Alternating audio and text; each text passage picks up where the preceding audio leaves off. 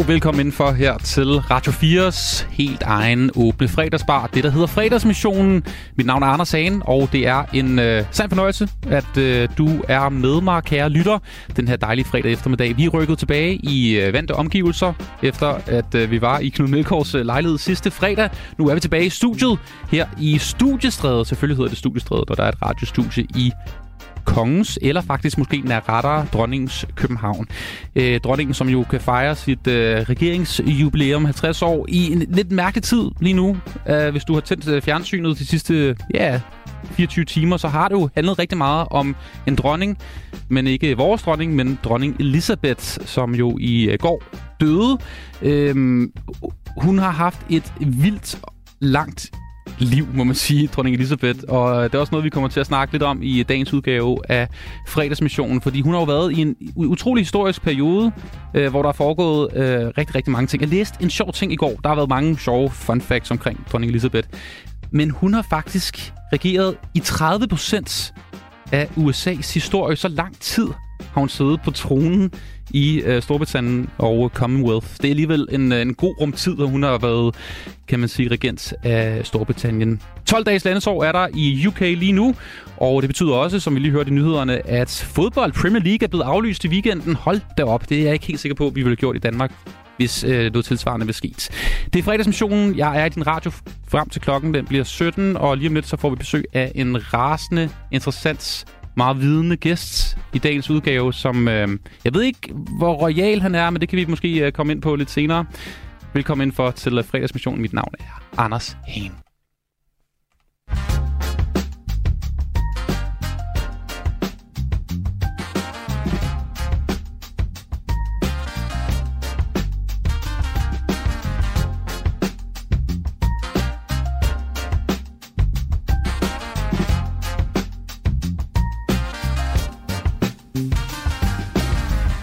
Over for mig, iklædt en øh, sørgetrøje i dag, det ved jeg ikke. den er i hvert fald sort. Den så, er sort. Så Michael Linden. Sådan, ja.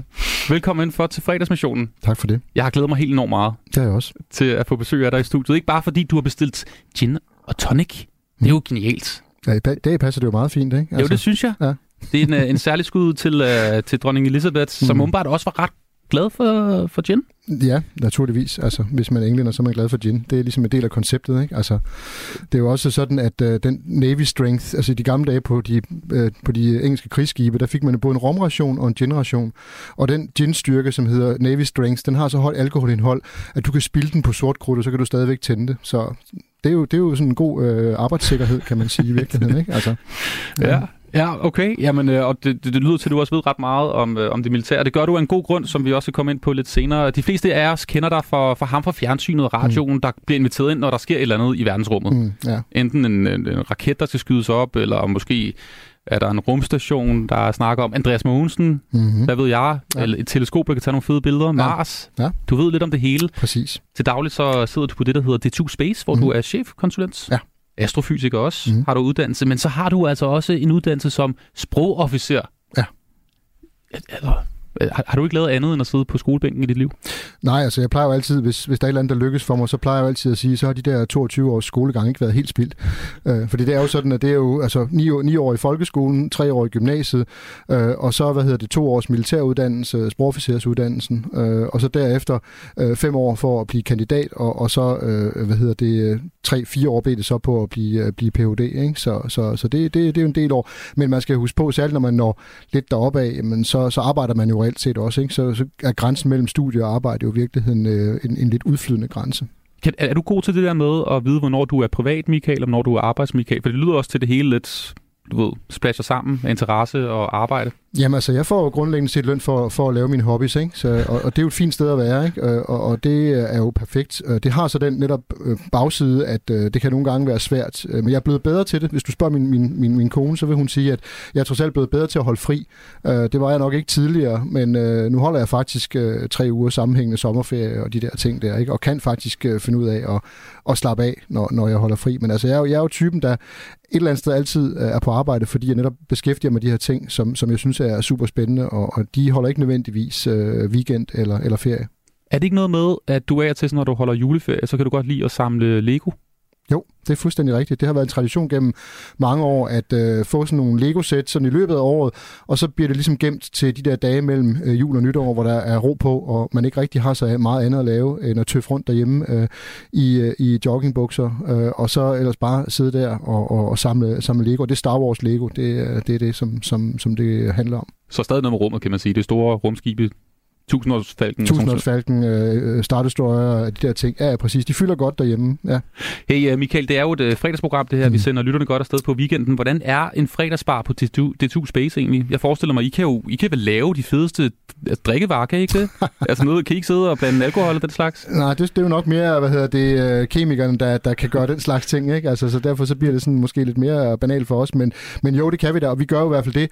Ikke nødvendigvis lige, når det er fredag, men, men øh, det er en tradition ude hos os, at når vi for eksempel får sendt et, et nyt instrument afsted, der skal afsted på en rummission eller, eller andet, så, så sender vi det afsted med at, at mødes og, og lige og, og drikke et glas og, og skåle og ønske hinanden tillykke med, at nu har vi altså fået endnu et instrument ud i rummet. Vi er jo faktisk det rumforskningsinstitut i hele verden, der har fløjet instrumenter på flest rummissioner. Ikke mindst takket være min, min gode kollega professor John Leif Jørgensen, som er leder af vores afdeling for øh, måling og instrumentering, som har gjort, at vi er blandt de førende i verden, når vi handler om at navigere rum, rumsonder og satellitter ud i rummet. Det er meget sejt det er ret cool. Det, mm. det, kan vi, det kan vi godt være stolte af. Så derfor så fejrer vi det også, når, når, når vi gør de der ting. Ikke? Noget, der også er ret sejt, i hvert fald når man ser på hendes øh, tid som øh, regent, det er jo dronning Elizabeth den anden af, af Storbritannien, som jo døde i går. Øh, har du egentlig tænkt på, at hun har oplevet, altså hun, da, hun, da hun voksede op, der var der jo ikke noget, der altså, hed rumraketter. Alt det, du interesserede dig for, var mm. der ikke noget, der fandtes, da hun voksede op. Så gammel var hun jo. Ja, ja. Hun er født i 26, der var der vel der var fly i den slags, men der var jo ikke noget, de havde måske var der nogle små raketter nogle steder? Og man arbejdede med raketteknologi på det tidspunkt, men altså det første objekt, der blev sendt ud i rummet, det var jo først i oktober 57 med Sputnik 1. Øh, og man kan også sige, det er jo, det er sådan fuldstændig bevidsthedsudvidende, at hun har siddet på tronen i 70 år. Ikke? Det er godt nok mange år og haft det samme job. Ikke? Altså, øh, så så det, det er ret vildt, ikke? og som du netop sagde før, det her med det faktisk svarer til en, en tredjedel af den tid, USA har eksisteret som, som, som selvstændig nation. Ikke? Det, det sætter tingene lidt i perspektiv. Ja, ja, hun kunne godt have måske taget en Arne-pension. Det, altså, kunne, det, det kunne man sige, ikke? Ja, ja. Men uh, det tror jeg ikke, man gør i den branche. Det er ikke... Uh, det er ikke helt kosher. Ja, det er det. Ja. Hey, Michael, din interesse for, for rummet, det startede jo, da du blev konfirmeret jo. Mm. Du fik en helt særlig gave af dine forældre. Ja. Det kan, jeg ved ikke, om de prøvede at pushe dig hen i en retning? Jo, det tror jeg, de gjorde, fordi på det tidspunkt var jeg... Øh, min interesse for rummet var der allerede på det tidspunkt, men det var sådan mere øh, over i science fiction og med fokus på UFO og den slags ting. Og så har de nok tænkt, at vi må prøve at, at få knægten øh, på bedre tanker. Øh, min far var ingeniør, min mor var, var, var folkeskolelærer, øh, så, så de gav mig en stjernekikkert. Øh, og det var ikke fordi, det var, det var ikke fordi, jeg ønskede mig som sådan. De, hvad ønsker du da? Hvad ønsker du? Ja, hvad ønsker man så? Hvad med en stjernekikkert? Ja, ja, fint nok. Så jeg fik den her stjernekikkert, så, så var det ikke sådan, at jeg tænkte, juhu, jeg har fået en stjernekikkert. Det var sådan, nu har jeg fået en stjernekikkert. Jeg var jo så meget heldig, fordi min far netop var ingeniør, og øh, han jo skulle bruge sådan nogle landmålerinstrumenter, teodolitter og hvad det hedder.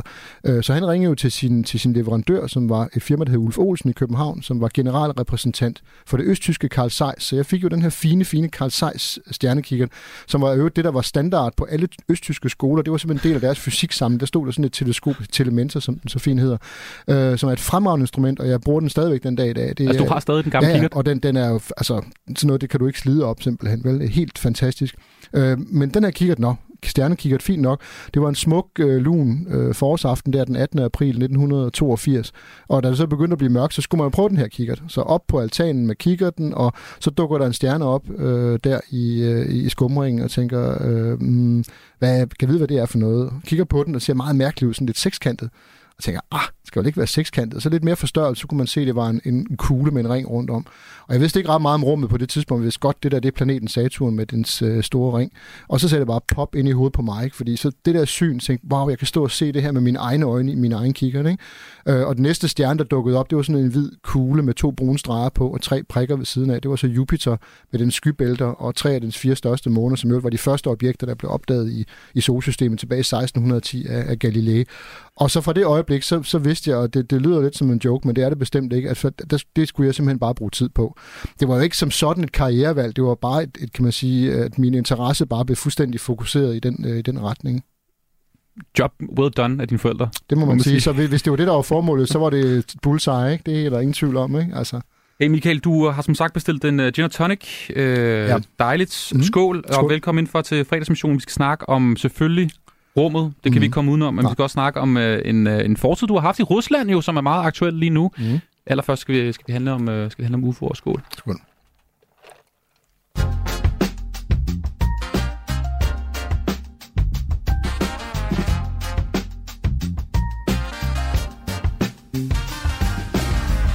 Fredagsgæst er altså astrofysiker Michael Linden Wørnle. Har du overvejet at få et kunstnernavn egentlig?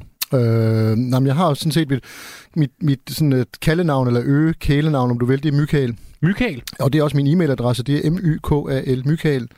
Øh, og grunden til, at det blev etableret i sin tid, det var fordi, da jeg startede for mange, mange år siden som studerende på Dansk Rumforskningsinstitut, som var forløberen for D2 Space, øh, det har været tilbage i 93 eller sådan noget, der skulle jeg så have oprettet en e-mailadresse, og der var i forvejen en, der hed Michael, og så sagde man, så tager vi Michael, og grund til, at jeg tog Michael, det var fordi, øh, jeg var på ruskursus i sin tid, da jeg startede på universitetet, så øh, var der sådan med, dengang det, der hedder Dansk Naturgas med Tommy Kenter øh, ja. og så videre, ikke? hvor han så havde den her karakter, der var fru Christoph, og fru Christoph taler med utrolig meget y-kvalitet på sine øh, i'er, så derfor blev Michael til Michael, når man taler ligesom fru Så, så, så det kan du godt kalde en form for kunstnernavn, ikke? Mm. Jeg tænker bare, når du render rundt til møder og konferencer ja, i udlandet, ja. Linden Børne. Linden Børne, altså det, du udtaler det jo fint, ikke? Det er jo sådan, og bare fordi der er tre konsonanter lige efter hinanden, skal man jo ikke blive bange.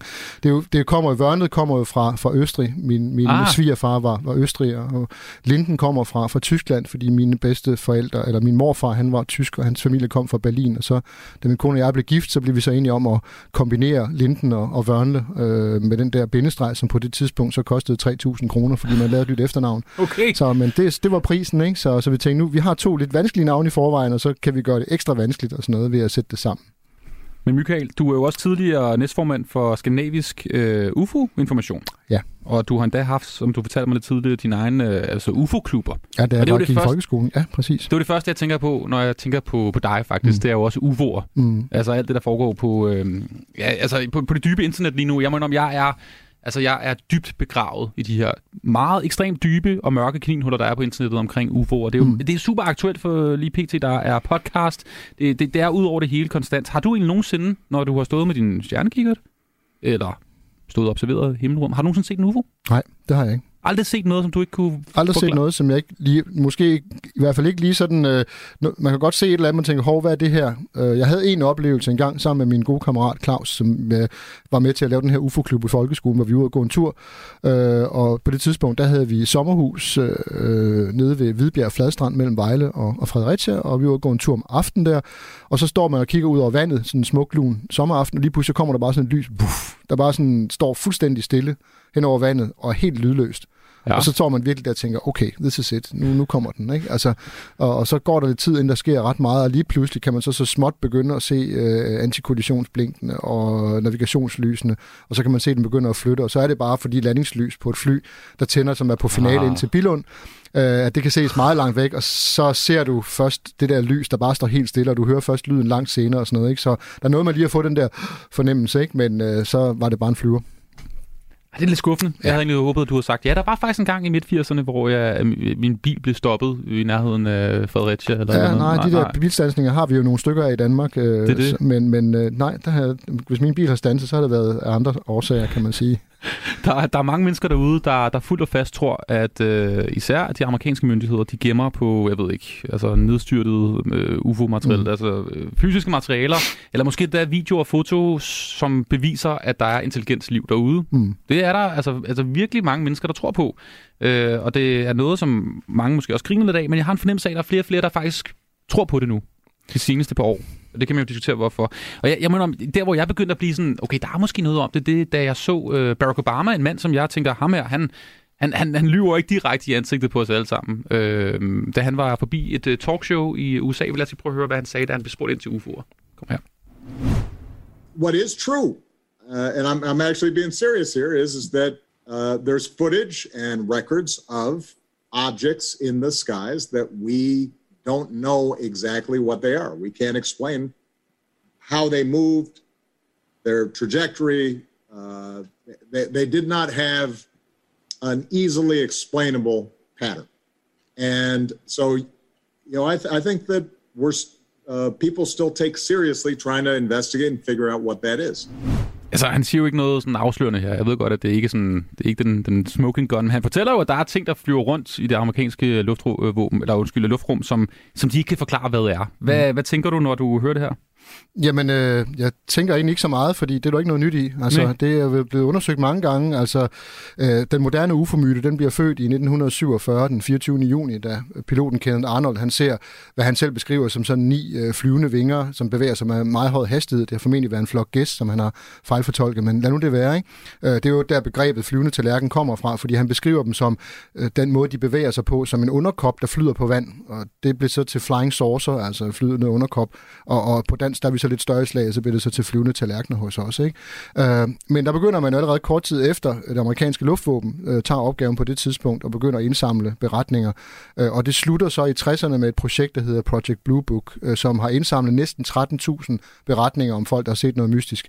Øh, og ud af det, der er der sådan lige knap 6% af de her beretninger, som man ikke kan give en forklaring på. Mm. Men, men det er jo der, hvor man så typisk begår den fejl, at bare fordi der er noget, der ikke lige umiddelbart kan forklares, at, at så kan det tages som belæg for, at vi enten får besøg fra rummet, eller det er tidsrejsende, eller det er alt muligt andet. Og sådan noget, fordi det er en meget almindelig statistik.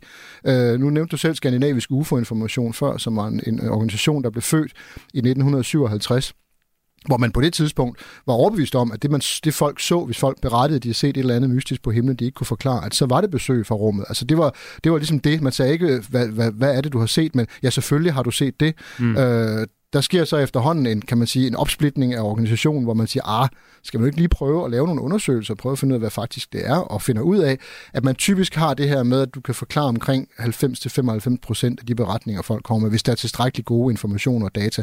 Det er tit procent, fordi folk grundlæggende set er elendige vidner øh, til at fortælle om, hvad de har oplevet og sådan noget. Ikke? Ligesom i morsager og ting og sager. Jo, men altså, det er, det er vi bare dårlige til. Ikke? Altså, mm. øh, og særligt, når vi oplever et eller andet, som vi så ikke præcis ved, hvad er. Altså netop det der med for eksempel at skulle beskrive en bankrøver i en bank, ikke? så hvis du spørger 10 mennesker, så får du 10 forskellige beskrivelser. Vidnepsykologi er meget, meget interessant. Men, men øh, igen, der i 2007, da så øh, Skandinavisk UFO-information havde 50 års jubilæum, så gjorde man ligesom status og sagde, okay, hvad, hvad har vi så fundet ud af i de her 50 år, vi har rodet med det her? Og der var den netop konklusionen, at der var de der, sådan den der restgruppe af beretninger øh, i størrelsesorden, de der 5-10 procent, som man bare ikke rigtig kan, kan give en god forklaring på. Men, men det er jo ikke det samme som at sige, at øh, det er belæg for, at vi får besøg fra rummet. Altså det kan man ikke bruge som argument for, at vi får besøg fra rummet. Mm. Ah, okay. Så bare fordi der er noget, der er uforklarligt, så betyder det ikke nødvendigt. Altså det er jo fordi, også når folk, hvis du bliver spurgt, tror du på UFO'er, ikke? Øh, det er jo, spørgsmålet giver faktisk ikke mening. Det svarer til at spørge om, tror du på uopklarede bilteorier i Danmark? Og det er jo noget slud at spørge om, ikke? Men det er jo fordi, implicit i spørgsmålet ligger der, tror du på, at jorden får besøg fra rummet af intelligensvæsener, ikke? Øh, men en UFO, det er jo, UFO, det er jo bare et, et, et, noget, man ser på himlen, som man ikke tilfældigvis kan forklare, hvad er. Øh, når man så har undersøgt det og fundet ud af, hvad det er, så, så, så er det ikke et UFO længere. Men så er du lige mit, altså det højeste embede, som vi kan spørge det. Jeg tænker, du er en af de mest vidne på området. Øh, hvis vi bare starter med den der, tror du, der har været besøg fra, fra intelligent liv fra det ydre rum på jorden? Nej, det tror jeg ikke. Tror du, der har været droner fra intelligent liv fra det ydre rum? Øh, nej, det tror jeg ikke. Tror du, der er intelligent liv på jorden, som gemmer sig et sted, som vi ikke ved noget om? Nej, det tror jeg ikke. Hvorfor egentlig ikke? Fordi jeg ikke kan se noget. Jeg har ikke set noget som helst, som skulle pege i den retning. Altså, og jeg har det sådan, at fordi UFO-myten, som, som jeg jo kalder det, det er jo netop det, det er en myte, det er en mytologi, det er fortællinger og beretninger, og så siger folk, ja, men der er jo videoer, og der er film, og der er billeder og sådan noget. Jamen igen, Altså, der er ikke nogen af de her film, videoer og sådan noget, som, som man ikke kan komme med nogle fornuftige forklaringer på, øh, hvorfor det ser ud, som det gør. Øh, typisk fordi man sammenkobler informationer, der ikke rigtig har noget med hinanden at gøre. Altså for eksempel de her... Pentagon-videoer? Præcis. Ikke lige præcis dem, hvor man så siger, at vi har noget på radar, vi har noget på flieren, altså det infrarøde kamera, vi har nogle piloter. Ja, men hvad nu, hvis det i virkeligheden er forskellige fænomener, man i virkeligheden kigger på? Altså, der er jo, øh, hvis man går ind på YouTube-kanalen Mick West, som er en, en øh, øh, special effects mand, han har sat sig ned og kigget lidt på det, og han kan sagtens finde en fornuftig forklaring på det, uden at det har noget som helst med andet end fejlfortolkninger af naturlige fænomener at gøre. Han er så lidt debunkeragtig, ikke? Jo, jo, og det er jo det, der skal bruges. Du skal jo, uh, du skal jo i virkeligheden finde forklaringer på alt, hvad du kan, og så må du så tage restgruppen, og så må du tage restgruppen og sige, hvad kan vi så finde ud af der? Men, men så længe det, det bare er en fortælling, så længe det bare er en fortælling, så kan jeg jo ikke bruge det til noget. Jeg plejer altid at sige, men altså den dag, de lander i fældeparken, og vi taler med vores ledere, så kan vi bruge det til noget. Indtil der kan vi ikke bruge det til noget. Du kan ikke lave videnskabelige undersøgelser på fortællinger, sådan som det er. Øh, faktisk meget apropos det der med, hvorfor det er, de ikke så har landet. Fordi det er vel det bedste, bedste argument for, at vi ikke har haft besøg fra nogen, og der ikke er noget hemmelighold. Det er jo det er med også en, det er en svær hemmelighed øh, for så mange milliarder mennesker, vi er på jorden tænker jeg umiddelbart. Det ved jeg ikke, du ser sådan lidt... Jo, øh... nej, men det er, det er jo fordi, grundlæggende set kan man sige, hvis nu de er virkelig er så teknologisk avancerede og så intelligente, at de har formået at bygge fartøjer, der gør, at de kan krydse de her enorme afstande, noget vi på nuværende tidspunkt øh, ikke kan. Mm. Øh, men, men det er jo bare fordi, vi opfatter naturen som, at den har nogle begrænsninger med, at man ikke kan rejse hurtigere end lysets hastighed og den slags. Men det kan jo godt være, at der er nogen, der har fundet ud af, det kan man godt. Fint nok, men hvis de er så super intelligente og kan det, hvorfor opdager vi dem så overhovedet? Altså, hvorfor, hvorfor har vi så overhovedet beretninger? Fordi hvis de er så intelligente og smarte, så burde vi slet ikke se dem. Vi burde slet ikke opdage dem. Altså, så så det, det er sådan en, en irrationel adfærd. Nu skal jeg jo selvfølgelig ikke sidde og tale ind i, hvad, hvad rumvæsener de tænker og gør og mener, og hvad de har af intentioner. En, jo, jo, en men, omkring det. Præcis, ikke? Men, men øh, ret beset, så kan man sige, så enten så lander de i fældeparken og vil tale med vores ledere, eller, eller også så ser vi dem overhovedet ikke. Altså, det vil, den adfærd, der vil give langt mest mening, hvis man havde den teknologiske formåen, som man må formode, de har. Du er alt for rationel, Michael. Ja, det er ked af. Jeg er en sur gammel mand, og sådan er det. Det bliver kun værre. Bare spørg min kone.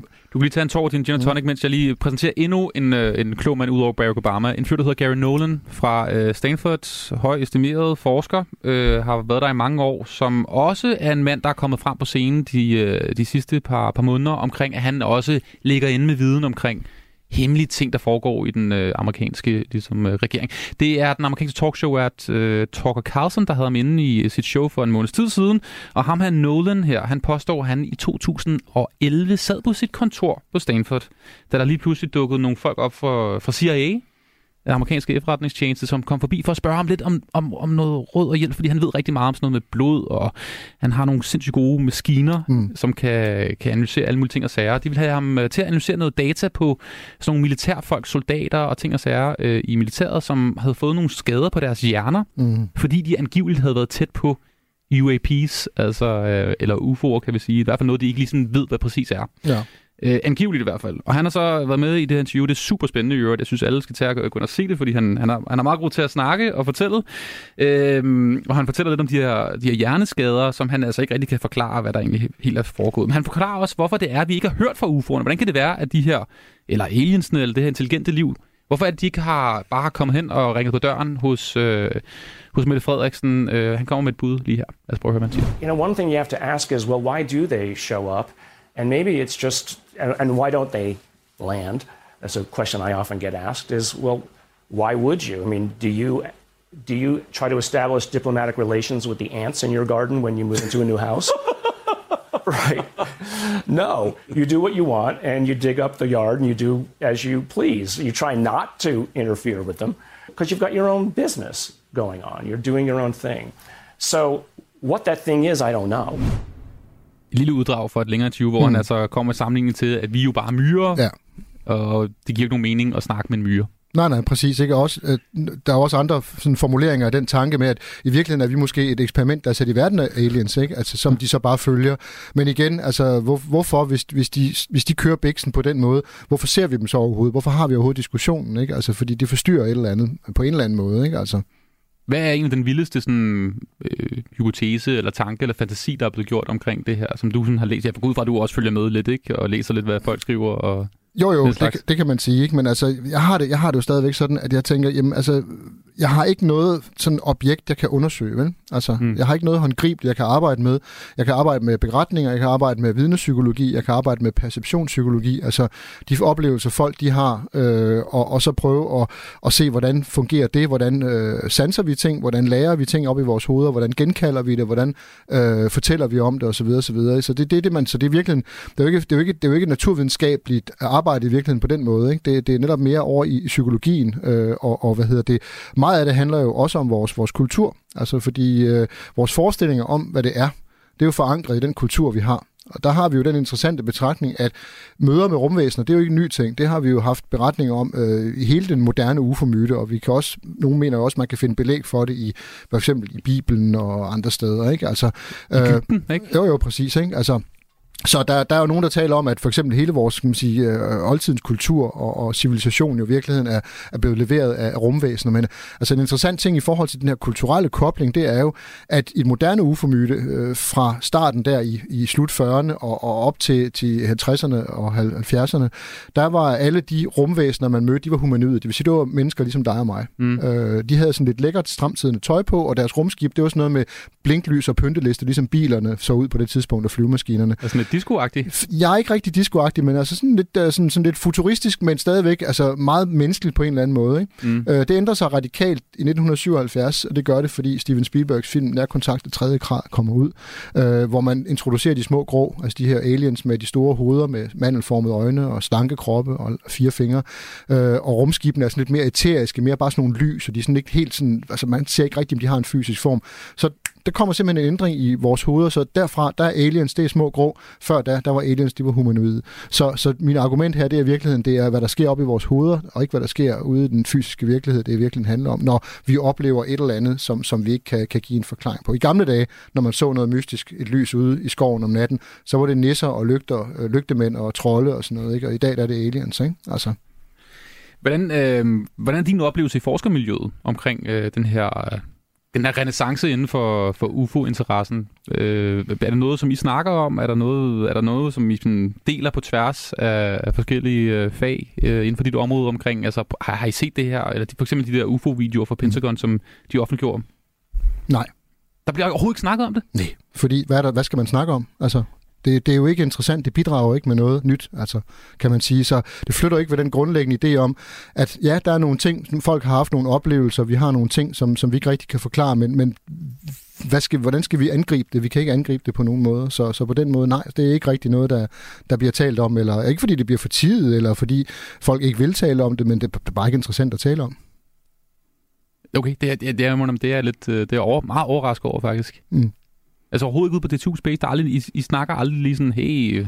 Ikke, ikke sådan specielt, nej. Nej, nej. Det, det, det er ikke rigtig sådan noget, der kommer på dagsordenen. Okay. Hvad, hvad med din øh, personlige interesse, altså i forhold til, at du jo øh, som sagt har haft infoklubber og alle mulige ting, ja. hvordan kan det så være, at du, du har den interesse, hvis du er så sådan kategorisk omkring, at det her det, det findes ikke, og det er bare noget, vi forestiller os op i vores hoved? Jo, men det er jo netop det, der er pointen. Det er jo netop at sige, jamen, altså, lad os nu tage de ting, som vi kan forklare, og så øh, gøre det Altså, øh, både fordi man gør folk en tjeneste, fordi folk, hvis de har haft en oplevelse, nogle mennesker har haft ganske voldsomme oplevelser, som, som man faktisk godt kan finde en, en, en fornuftig forklaring på, øh, så, så er det jo en god service øh, for dem at få den her forklaring og sige, du behøver ikke at bekymre dig, fordi det var det og det, du, du oplevede.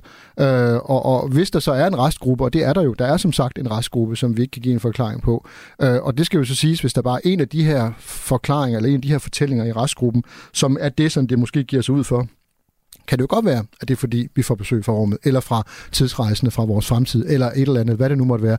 Men vi har bare ikke nogen mulighed for at finde ud af det. Hvad skal der til? Øhm, hvad skal der frem på bordet, før du og andre lige i din nærhed øh, vil have en interesse for det? Hvad er det, der skal til? Altså, det er vel ikke nok med et billede, vel? Altså... Nej, fordi billeder i dag, det er jo altså, endnu værre, end det har været tidligere. Altså, der har altid været få billeder. Der er jo masser af billeder på, på nettet, som altid er blevet fremhævet som noget af det mest øh, altså, gode dokumentation for, at øh, der er ting, der flyver rundt i vores luftrum. Og så, øh, så fundet ud af, at altså, det, noget af det var fup, og noget var, var hvad hedder, bare misforstået, et eller andet. Så, så nej, men som sagt, når det lander i fældeparken, og vi taler med vores leder, altså indtil da, der kan jeg ikke bruge det til noget.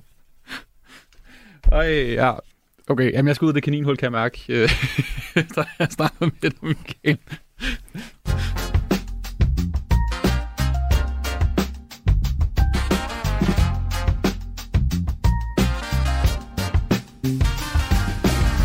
Det er fredagsmissionen på Radio 4. Du øh, lytter til, vi har rasende godt selskab af Michael Linden Vørnle, altså UFO-nægter. Øh, Eller i hvert fald UFO-skeptiker, kan det godt Nej, altså UFO kan man ikke være nægter af, for Nej, det er UFO det er, det er et begreb, det er, som, som det kan man, det, UFO findes, det er der ingen tvivl om, men hvad forklaringen er på de ting, som folk ikke kan forklare, eller vi ikke kan forklare, øh, det er jo en anden sag, ikke? Altså, mm.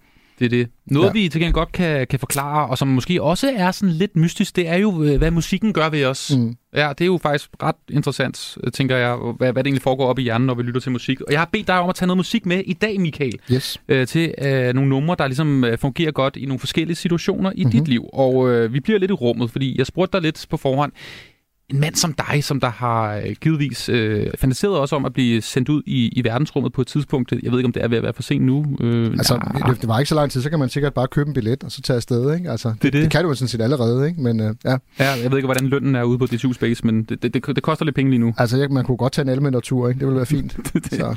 Øhm, fordi jeg spurgte dig om, hvad, hvorfor, hvad skal du egentlig høre, når du så engang bliver sendt ud i rummet? Mm. Og der har du øh, sagt det her nummer.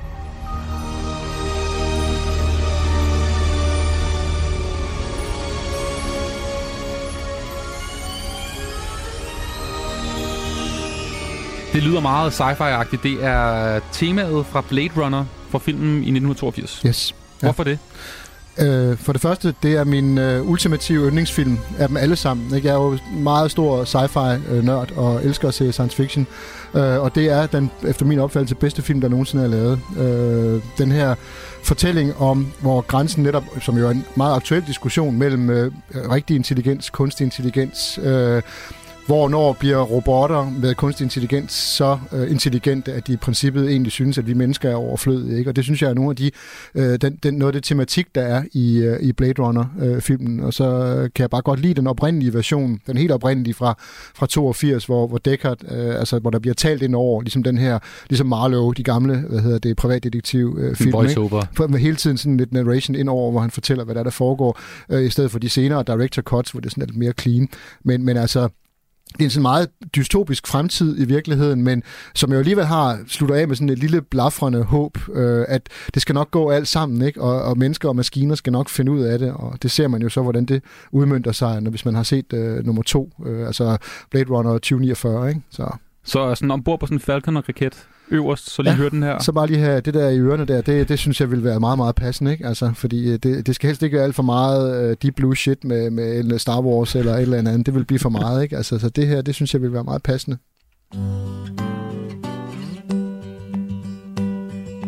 Blackbird singing in the dead of night Take these broken wings and learn to fly All your life were only waiting for this moment to arise. Ej, det er også godt, det her, Michael. Det er et fantastisk nummer, ikke? Det holder aldrig op med at være godt. Jeg spurgte dig, hvad, hvilke nummer skal vi sende ud i det ydre rum, som potentielt intelligent liv mm. kunne øh, åbne og lytte til? Og høre et lille bid fra, fra jorden. Så sagde du Blackbird her med Beatles. Ja, og det er jo virkelig, fordi det er en håbløs opgave at blive stillet, fordi altså, vi kan jo ikke repræsentere hvad hedder det, menneskeheden med et musiknummer. Øh, og det er jo også derfor, at øh, den her Golden Record, altså den LP-plade, der sidder på øh, Voyager-rumsonderne, der har man jo netop, og det var Carl Sagan og nogle andre, der ligesom samlede sammen, prøvede at, at sådan dække forskellige kulturer med, med måde musik og, og hilsner osv. Så, videre, så, videre, ikke? så grund til, at jeg lige faldt på Blackbird, udover det er et fantastisk smukt nummer, den der meget, meget enkelte ting, og det der med, at det ligesom kobler mennesket til naturen, og, og der er ikke alt muligt ballade, vel? Det er en mand og en guitar og en metronom, ikke? Altså det, det øh, er på en eller anden måde rent øh, og smukt. Øh, og det, hvis man kan overhovedet ramme folk med noget æstetik, så tænker jeg sådan et nummer som det her kan, ikke? Altså. Jeg hørte lige det der Voyager Golden album på vej øh, på Spotify. Der ligger, det ligger der jo inde. Ja. Jeg synes, der er meget med Mozart og Beethoven og ja, meget sådan noget klassisk musik. Og, og, ikke rigtig noget med, med altså moderne musik. Det er jo sådan lidt det skuffende, kan man sige, ikke? Ja. Altså fordi,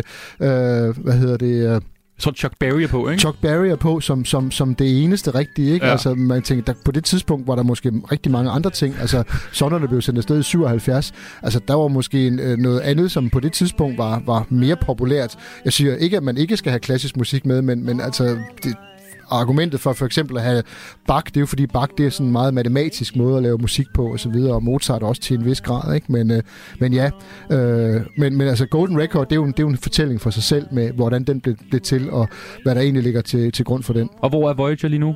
Øh, de er bogstaveligt talt langt ude. Altså, ja. de er jo begge to fløjet ud af det område, hvor solen dominerer, så i hvert fald ud fra nogle definitioner er de fløjet ud af solsystemet. De fungerer jo stadigvæk og sender stadigvæk øh, data tilbage til jorden, så det er vores udsendte medarbejdere øh, rigtig, rigtig, rigtig mange milliarder øh, kilometer øh, ude i øh, universet.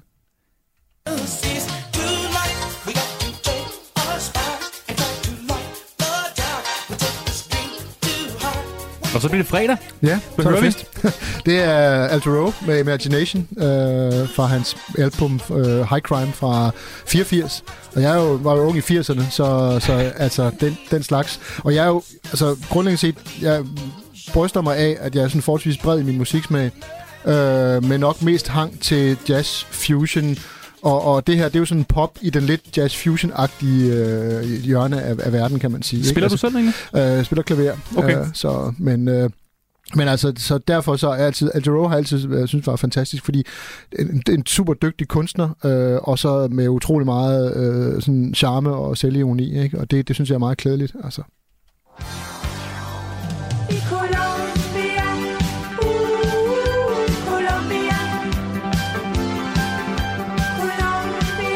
Og så kan jeg lytte, så spurgte jeg jo vores allesammens astrofysiker Michael Linden Børnle, hvad er ligesom din uh, guilty pleasure? Et nummer, som du helst ikke vil, du ved, åh, det er lidt pinligt at sige højt, at du godt kan lide det her. Og så siger du, Rock Casino, er det pinligt at sige det? Nej, det er det heller ikke. Jeg, kunne, det var også, jeg var nødt til, at, ligesom, når nu gribe den der bold, ikke? For jeg har ikke, altså, jeg har ikke noget musik, som jeg er pinlig over. Altså, jeg har haft venner, som, som kiggede på mig, som om jeg var blevet sparket i hovedet af en hest, da, da, da jeg sidder og synger med på John Mogensen og sådan noget. Ikke? Altså, så der er ikke noget musik, jeg skammer mig over, eller hvor, hvor jeg føler mig pinligt berørt over at skulle sige, det kan jeg godt lide.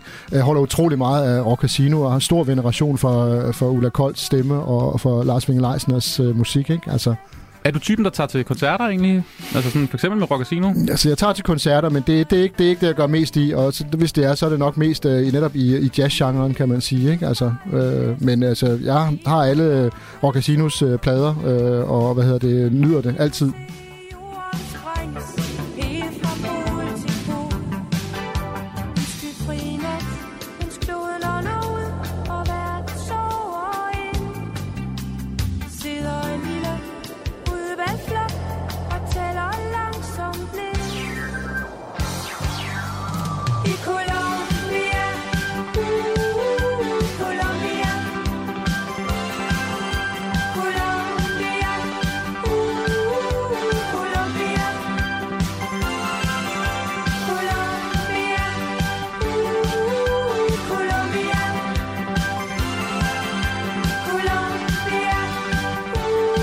Den smager sådan lidt af Miami, den her. Sådan Miami Vice. Ja, det kan du godt sige. Jo, ja, pastelfarver og en speedbåd. Ja, det er rigtigt. Jamen, der, det er jo også, øh, det er også øh, god fis og ting, ikke? Altså, det er det. Det er Rock Casino og Columbia. Det er altså Michael Linden Mørne, der er i uh, fredagsmissionen.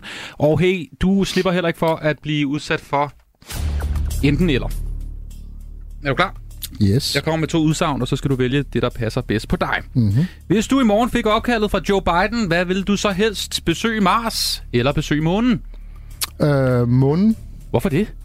Ja, fordi den er tættest på, så hvis man glemmer at slukke kaffemaskinen, så kan man altid lige flyve hjem og fikse det. Og men noget. Mars, hey, der har aldrig været mennesker der? Nej, det har der ikke, men, men altså, så månen er bare et fascinerende sted, fordi øh, det er jo et eller andet sted øh, har vores historie, øh, menneskehedens historie, øh, universets eller solsystemets historie. Øh, det er et sted, som potentielt set kan løse vores energiforsyningsproblemer på, på jorden. Så, så jeg vil sige, jeg vil gerne starte med månen. Jeg vil også gerne til Mars, men jeg vil gerne starte med månen. Det er det der helium-3, ikke? Jo, det er helium-3, ja. Prøv lige, prøv lige at forklare for alle os dumme idioter hernede, hvad, hvad er det, det er? Jamen, helium-3, det er den lette udgave af det næstletteste grundstof, helium. Øh, og det kommer på grund af solens aktivitet, og det bliver aflejet af det her meget, meget finkornede støv, som er oppe på månen, det der hedder regolit lidt. Øh, og det kan man sådan set bare gå op og høste. Det der så er fidusen, det er, så skal man udvikle teknologi til at lave fusion, altså sammensmeltning af atomkerner. Det kan vi ikke endnu. Øh, så den dag, vi kan få heliumkerner til at smelte sammen, så kan vi tage til månen og hente helium-3, og så kan vi løse alle vores energiforsyningsproblemer på jorden. Og det er rent, det er klimavenligt? Det er så grønt, som det kan blive, og ufarligt, ja. Okay. Og du, tror du, det kommer til at ske i vores levetid? Eller? Det tror jeg måske er optimistisk, men øh, kommer spændende på, hvor gamle vi bliver. men altså, øh, Queen Elizabeth? Ja, ja præcis. Ikke? Jamen, lige præcis. Så, så altså, igen, det kræver et gennembrud på øh, fusionsenergiforskningen, fordi helium-3, det er der, og det er bare et spørgsmål om at, at høste det. Så det er i hvert fald en af de gode grunde til at vende tilbage til månen. Så jeg vil da gerne øh, stå for biksen derop, kan man sige. Ikke? Det lyder meget sådan illustreret videnskabagtigt, det der med helium-3 det løser vores problemer. Ja, det, ikke desto mindre, så, så, er det, så er det korrekt. Hvilken undergang vil du helst opleve som altså øh, førstegangsvidende? Alt udlæggende asteroide eller et forbipasserende sort hul, der æder hele solsystemet? Ah. Hvad, vil du, hvad vil du have skibet så gå ned? Jamen altså, hvad hedder det... Man kan sige, den mest effektive død, det er jo nok det, det, det sorte hul, ikke? Altså, mm. så, så jeg tror, vi tager det sorte hul. Det, det vil nok være, være den bedste måde for at rydde op på, ikke? Hvornår vil vi opdage det, hvis det kom? Vil vi bare lige pludselig blive altså, suget? Altså, Ja, man skal sige, sorte huller er jo ikke, øh, de har jo ikke en stærkere tyngdekraft end alt muligt andet, men, men det er klart, hvis der kommer et sort hul, som er flere gange solens masse og passerer gennem solsystemet, det, at der sandsynligheden er forsvindende lille. Den er, men altså, det kan ske, ikke? Det er meget mere sandsynligt at blive ramt af en asteroide i hvert fald. Ikke? Altså, ja. men, men jo, teknisk set kunne der godt komme sådan et, øh, et sort hul driftende forbi. Ikke? Øh, og øh, det er et godt spørgsmål, fordi sorte huller er jo netop kendetegnet ved, at man ikke kan se dem. Så skal man jo opdage dem ved, at man kan se, at de forstyrrer lyset fra bagvedliggende stjerner og galakser og sådan noget. Så det kræver, at man så kigger i den rigtige retning på det, på det rigtige tidspunkt for, for at spotte det. Ikke? Altså, men ret beset kan man så også sige, selvom man opdagede det, så vil det ikke gøre nogen forskel, for man ikke gøre noget ved det, vel? Altså, vi kan ikke sende Bruce Willis op og... Altså, restoide, restoide har vi jo altid mulighed for faktisk at gøre noget. Ikke? Men, det er noget med, NASA sender noget op nu, ikke? Lige lidt. Jo, det var ikke så lang tid her i slutningen af september, så øh, kører man den mission, der hedder DART, øh, som simpelthen skyder et, en rumsonde, den flyver ind, frontalt ind i en asteroide, for at kunne se, hvor meget man ændrer asteroidens, øh, asteroidens bane, som, som netop er forberedelse til et kommende asteroideforsvar. Er det fordi, ved de noget, vi ikke gør? Eller? Nej, nej, overhovedet ikke. Men det er simpelthen for, det er det, der hedder rettidig omhu. Øh, okay. Det her med at simpelthen, fordi vi ved godt, at det kan lade sig gøre. Altså, det er nemt. Du kan sætte dig ned og lave beregningerne på bagsiden af en, af en konvolut. Men, men det her med at rent faktisk at gøre det i praksis, og rent faktisk se, at det, det fungerer, ikke? Det, det er det, der er tricket. Hvad vil du helst servere til aliens, når de besøger os på et tidspunkt. Pølsemix eller østers og champagne? Ja, men pølsemix, der er ingen tvivl. Altså, det er jo kongeretten. Det, hvad, det hvad er det med dig og pølsemix? Hvad? Jamen, jeg elsker pølsemix. Det er simpelthen, øh, det er simpelthen det, altså, det grundlæggende princip. Det er sådan tæt til tættest, vi kommer på et grundstof, som ikke er det. Det er pølsemix. Med kaj, ketchup og rå løg, forstås. Altså. Hvad er mest bims i din verden? Astrologi eller klarivoyanter? Altså spøgelses klarivoyanter? Jamen, den, den, er, den er svær, fordi øh, det er, det er jo øh, knald i albehatten begge dele. Ikke? Altså, det man kan sige, og det man retfærdigt vi skal sige, det er jo, at både astrologien og, og clairvoyancen øh, har jo en, en praktisk anvendelse, fordi det bliver jo anvendt øh, terapeutisk. Det vil sige, der er jo nogle øh, mennesker, der bruger det, når folk kommer måske har øh, ondt i livet på en eller anden måde. Og nogle gange kan det faktisk være en hjælp, det der med, at der er nogen, der har tapper ind i nogle kanaler eller informationer, som på en eller anden måde kan hjælpe dem på vej. Ikke? Selvom baggrunden for det øh, på, for min opfattelse ikke rigtig giver nogen som helst mening. Du, altså, du ved jo godt, at astrologi altså, det er jo virkelig booming business lige nu. Ja, det ved jeg godt. Det er, og det vil sige, jeg har jo virkelig bare valgt den forkerte forretning, fordi jeg tror, jeg kunne tjene langt flere penge, hvis jeg, hvis jeg lavede horoskoper og, og, og astrologi, end, end ved at lave astrofysik. Men altså, det har bare ikke noget som helst belæg i, i, øh, hvad hedder det, i den videnskabelige forståelse af, hvordan verden den er skruet sammen. Altså, der er jo ingenting, øh, der er belæg for, at det skulle have nogen som helst virkning overhovedet. Blev du nogensinde spurgt ind til det? Altså i ja. måde, hey, du, du ved en masse om rummet og det er jo så, og alt muligt. Jamen, det er så fordelen ved at kalde sig astrofysiker og ikke astronom, for der er ikke ret langt fra astronom til astrolog, men, men øh, der er langt fra astrofysiker, ikke? Så, så det er et andet trick med også at kalde sig astrofysiker. Hvad tror du mest på som fremtidig transportmiddel? Droner eller selvkørende biler? Jamen, det er, jo, det er jo to sider af samme sag, ikke? Altså, fordi, hvad hedder det, der kommer til at være autonome systemer, øh, som også til persontransport, øh, både noget i alle domæner, altså både noget, der flyver, noget, der kører, noget, der sejler på og under overfladen. Øhm, Hvornår og, tror du? Jamen, altså, vi har det jo allerede. Mm. Der findes jo allerede selvkørende biler, øh, og der er jo også eksperimenter med øh, persontransport med droner, så, så det er jo ikke noget, der ligger mange år ude i fremtiden. Det, der ligesom hænger på, det er jo, øh, kan vi implementere det sikkert i vores eksisterende infrastruktur. Altså kan vi få de selvkørende biler til at fungere effektivt sammen med, med alle andre trafikanter? Ikke? Øh, kan vi få dronerne øh, til at fungere effektivt sammen med de bemandede platformer, altså de almindelige fly og sådan noget? Ikke? Så det er integrationen og den lovgivning, der ligesom lægger sig op af det, som, som, er, som er der, hvor udfordringen ligger. Og det handler meget om at kunne dokumentere, hvor sikkert det er. Ikke? Men hvad tror du mest på? Hvis du ligesom skulle købe aktier altså, i ret beset, det simpleste, det er jo virkelig en ting, der sejler. Altså, fordi den, det er den simpleste problemstilling. Øh, biler, der kører rundt for eksempel i et bymiljø, det er, det, mest, det er den mest udfordrende opgave, du kan forestille dig. Du ved selv, hvis man skal køre ind i en by, det kan være rimelig stressende, ikke? fordi der sker en hel masse, ikke? og der kan komme ting lige ud foran bilen og sådan noget. Ikke? Så, så det er jo det mest, hvor hvis du sejler ud på havet, ikke? Altså, der har du normalt rimelig godt overblik øh, over, hvad der foregår. Du sejler ligesom i to dimensioner, det vil sige, du skal ikke forholde dig til noget, der pludselig kommer op fra eller nedefra, eller den forstand. Så, øh, så det der med at have selv øh, autonome skibe, øh, det er virkelig nok der, man bør starte. Fly er sådan Det er bare så hurtigt, vel? Skibe. Nej, nej, det er rigtigt. Men kan altså, ikke få en pizza, øh, Nej, så skal den, kan det godt være, den bliver kold, så skal den bare kunne varmes op undervejs. Ikke? Men, men jo, og så, så, så ting, der flyver. Altså det der med at køre, altså selvkørende biler, er virkelig nok den, den største udfordring overhovedet. Den sidste. Hvad vil du helst?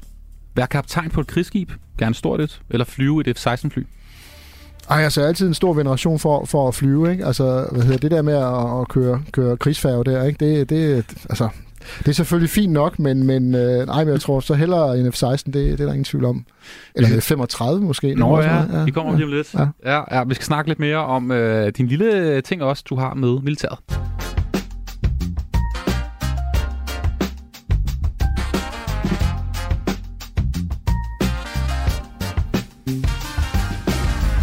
For der er jo krig i Europa, Michael Linden Børne. Det har vi hørt rigtig mange gange. Det blev mm. sagt nærmest... Øh, ah, det var primært i foråret. Det blev sagt rigtig, rigtig meget. Nu er det som om, vi har glemt det lidt faktisk igen. Ja. At øh, det er jo i Ukraine, at, øh, at der desværre er en øh, modbydelig krig i gang. Og sideløbende med, at du er jo af ham, vi, vi kender fra fjernsynet, som snakker om Mars og raketter og den slags, så er du faktisk også uddannet sprogofficer. Mm. Ja. Lige hallo.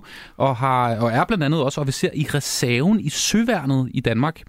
Øh, hvornår bliver du egentlig indkaldt, hvis der kommer krig til Jamen, Danmark? øh, Altså? Jo, men altså, det kommer jo så an på, øh, hvordan situationen den ser ud. Øh, fordi Ja. ja. det, det, vi jo typisk vil gøre, det er, at vi så kan samle det, vi kalder en, en, en føringsstab. Det vil sige en øh, gruppe af mennesker, som så går ud og styrer en flådestyrke, der, der tager ud øh, og kan gå i krig i yderste konsekvens. Ikke? Altså, men men øh, det, er jo, det er jo altså, den mulighed, man har, og at man har et beredskab, som man selvfølgelig kan trække på. Ikke? Men, men du, er, du er ligesom på listen af folk, man ringer til, hvis der sker et eller andet i Østersøen. Jo, jo, altså som sagt, jeg er udstukket til at være en del af, af Søværens øh, føringsstab. Ja. Hvor meget, øh, hvor meget tid bruger du så på at følge med i krigen? Jo, jeg bruger da en del tid på at følge med i, hvad der sker, øh, fordi det er jo trods alt øh, ikke noget, der ligger langt fra vores nærområde, og, og det, der sker, den måde, vi øh, agerer i forhold til, til Rusland, særligt i Østersøen, øh, det er jo vores nærområde, og det er jo vigtigt, at vi er hele tiden er på tæerne der og sige, hvad, hvad er situationen? Øh, ændrer tingene sig? Er der noget, vi skal begynde at forholde os til? Øh, vi har selvfølgelig folk, der følger meget nøje med, og som gør det 24-7, men øh, det gør så også, at vi andre kan løbende få informationer, der gør, at vi, vi er spolet op på, hvad, hvad situationen er. Synes du, vi gør nok i, i Danmark egentlig? Jeg synes faktisk, vi gør temmelig meget i Danmark. Jeg synes, øh, vi har, hvad hedder det, øh, har et godt engagement, øh, og særligt nu den hvad hedder det, donorkonference, der blev afholdt her for nylig, hvor man også var med til at, at skaffe ressourcer og penge til, at man kunne blive ved med at støtte øh, ukrainernes indsats i forhold til at, at få, få, få håndteret det angreb, som russerne har i gang med. Så, så jeg synes faktisk, at Danmark bidrager rigtig, rigtig meget. Det kan man sige, det her er vi jo, er vi jo kendt for. I virkeligheden er vi nogle gange sådan lidt øh, øh, punching above our weight øh, på mange områder, at vi faktisk øh, går forrest på nogle områder. Det synes jeg er en positiv ting. Men helt ærligt, ikke? Altså, du, du har jo stor forstand også på, øh, på droner faktisk mm. også, og generelt øh, alt der, alt, der flyver. Burde vi ikke bare kunne lave en eller anden øh, lille SWAT-team, der bare flyver ind i Kreml og tager, tager Putin ud, og så får det overstået? Altså, jeg, jeg, jeg tror ikke helt, jeg forstår de der mekanismer i storpolitik, når der er så mange mennesker, der bliver der er dræbt uskyldigt lige nu i Ukraine. Det går ud over så mange ting i, i Europa og resten af verden. Hvorfor kan man ikke bare tage dem ud, og så få det overstået? Nej, men altså det, det er jo igen, hvad er det for en type konflikt, man, man gerne vil have? Altså fordi øh, hvis, hvis du begynder at gøre den slags ting, hvis du, altså samme som at, at hvis NATO, øh, jo ikke, NATO er jo ikke i krig med Rusland, vel? Nej. Øh, fordi øh, Ukraine er ikke et, et NATO-land, så derfor så går vi ikke i krig med, med Rusland, men derfor kan vi jo godt, øh, NATO øh, og NATO's medlemslande kan jo godt støtte ukrainerne i deres kamp mod Rusland. Men, men altså det andet, det er jo, det er jo som at så at sige, lave en krigserklæring mod Rusland, ikke? Så det, det er jo så ligesom så er noget helt, helt andet game, vi er ude i, ikke? Men amerikanerne gør det jo ret ofte, alle mulige steder i verden, at de tager ud. Jo, jo, det er rigtigt. Fra det er faktisk rigtigt. fra en drone, ikke? Jo, Øh, men, typisk. men der er bare den lille bitte krusedule, det er, at det, det er ikke øh, alle andre de nationer, som man måske øh, interagerer med, som, som har, øh, hvad hedder det, både taktiske og strategiske atomvåben. Ja, det er ikke så sjovt at, Nej. at tænke Nej. på den, den, den tanke. Nej. Øhm, der sker jo ret mange ting også omkring Rusland. Det er jo særligt spændende også, og også grund til at snakke med dig om det, fordi de jo er en, en altså, historisk stor rumfartsnation. Mm. Altså muligvis den største, ikke? De var i hvert fald de første, der sendte mennesker ud i rummet, og har været sendt virkelig, virkelig mange mennesker. Også Andreas Mogensen ud i rummet jo med Ja. deres øh, fartøjer. Mm. Øhm, Soyuz, ikke? Seriøst. Ja. Øhm, og der har været meget sådan snak omkring det der med, om de stadig skal være en del af det der ISS-samarbejde, altså øhm, den internationale rumfartsstation op i, i verdensrummet. Øh, men, men, men de er så alligevel med, og jeg læste også, at NASA faktisk stadig vil samarbejde med Rusland omkring det der med at sende raketter ud i rummet, fordi Mm. det er vigtigt i forhold til ISS, ikke? Ja. Hvad er det, der sker? Kan du lige prøve at fortælle os, altså hvordan kan det være, at vi kan samarbejde med dem omkring øh, rumfart, men alt andet, der sanktionerer vi dem, og vi vil ikke have noget, hvad man gør? Jamen, det hænger sammen med, at den måde, som hele konstruktionen med den internationale rumstation er, den er simpelthen bygget op på en høj grad af afhængighed mellem de partnere, der er. Og det er jo så USA og Rusland, så er det Europa, altså gennem det europæiske rumsamarbejde, så er det Japan, og det er det kana- kanadiske rumagentur. Det er partnerne i rumstationen. Øh, og, og der er den her høje grad af afhængighed, så det er meget, meget svært bare for en af partnerne at sige farvel, ses på grillen, gider ikke mere. Øh, og Rusland var jo så ude, fordi den nuværende aftale om rumstationen, den, den kører til og med 2024.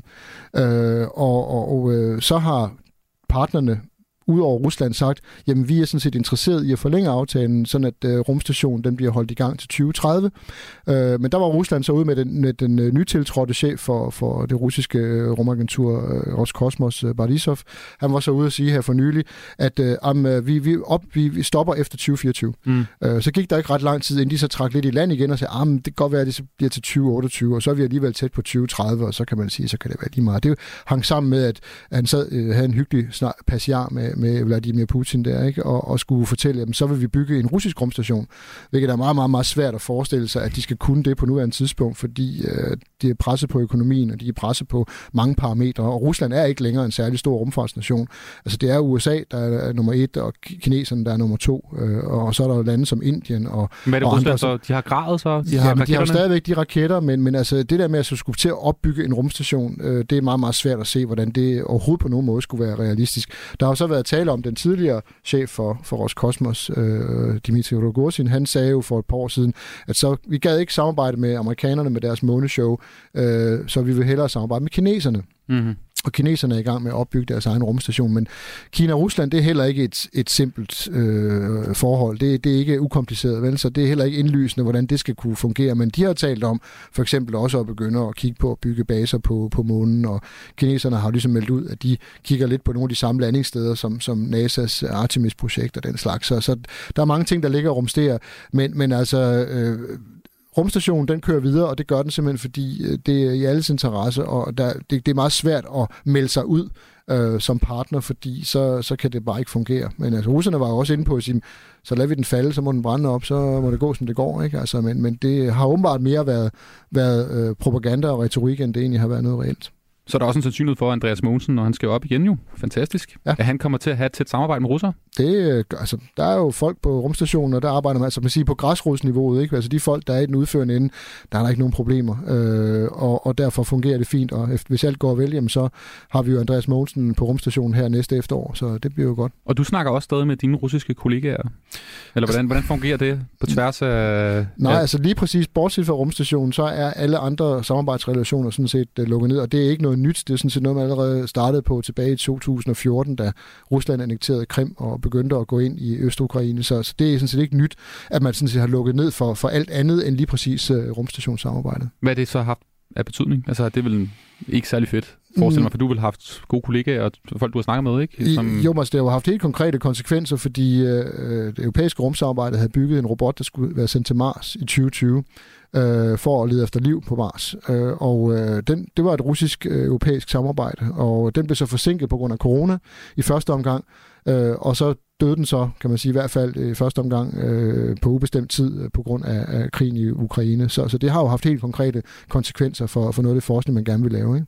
Og helt personligt, så har du jo også en uh, historie her til sidst, Michael, med, med Rusland jo, fordi du, uh, du har jo boet i Moskva jo, Ja, og så uh, det gamle imperium falde sammen, mere eller mindre.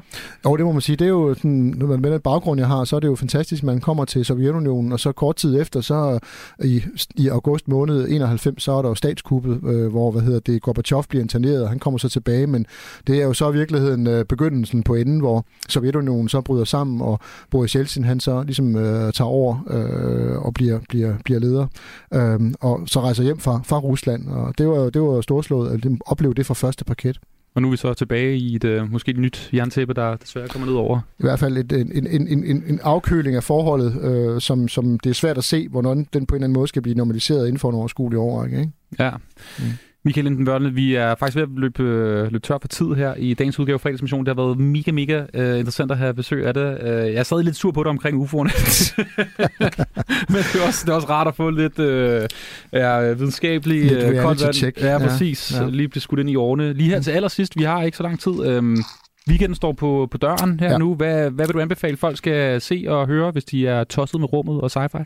Altså, ja, tre film vil jeg gerne smide på, ikke? og ja. Den første, det er øh, filmen uh, Contact fra 1997 med Jodie Foster, som handler om en, en forsker, som altså kæmper for at få lov til at fange radiosignaler fra rumvæsener, og det lykkes så for hende, uh, og det, er en- det er en fantastisk film, baseret på, på bogen af samme navn, skrevet af Carl Sagan. Så det er i hvert fald, hvis man interesserer sig netop for kontakt med rumvæsener, så mm. Er Contact, det er, det er klart en, en fremragende film. Uh, og så er der selvfølgelig Gravity uh, oh yes. med, med Sandra Bullock, uh, som jo taler ind i den her problemstilling, vi kigger i nu, hvor vi ser, at mængden af satellitter vokser, og folk skyder satellitter ned hvor, for at vise, de kan. Så, så vi frygter jo den her, det her såkaldte Kessler-syndrom, hvor uh, simpelthen ting støder sammen, og alting bliver ødelagt, og vi mister vores fri og sikre adgang til rummet, hvilket vil være en katastrofe, fordi rummet er en forudsætning for, at vores moderne samfund kan fungere. Men det bliver jo meget fint illustreret i den her film uh, Gravity, hvor, hvor galt det kan gå. Ikke? Og den sidste ting, meget på nu er vi lige kommet ud af en, en pandemi, men den film, som, som hedder The Andromeda Strain, eller Truslen fra det ukendte, helt tilbage fra 71, men som handler om en rumkapsel, der kommer tilbage til jorden og har altså en dødelig virus med tilbage. Så det er sådan en, en rigtig øh, ting, man kan sidde og hygge sig med, mens man, man fletter til og spiser snoller øh, en, en, en lørdag aften. Ikke? Michael, Linden Vørne, tusind tak for besøget og de gode uh, tips her. Mm. Altså astrofysiker hos uh, de to Space. Du må have en fantastisk uh, weekend og genialt med uh, Gin Tonics. Det kan jeg ja. godt lide. Tak, tak. Nu får du nyheder her på Radio 4. Klokken er 16.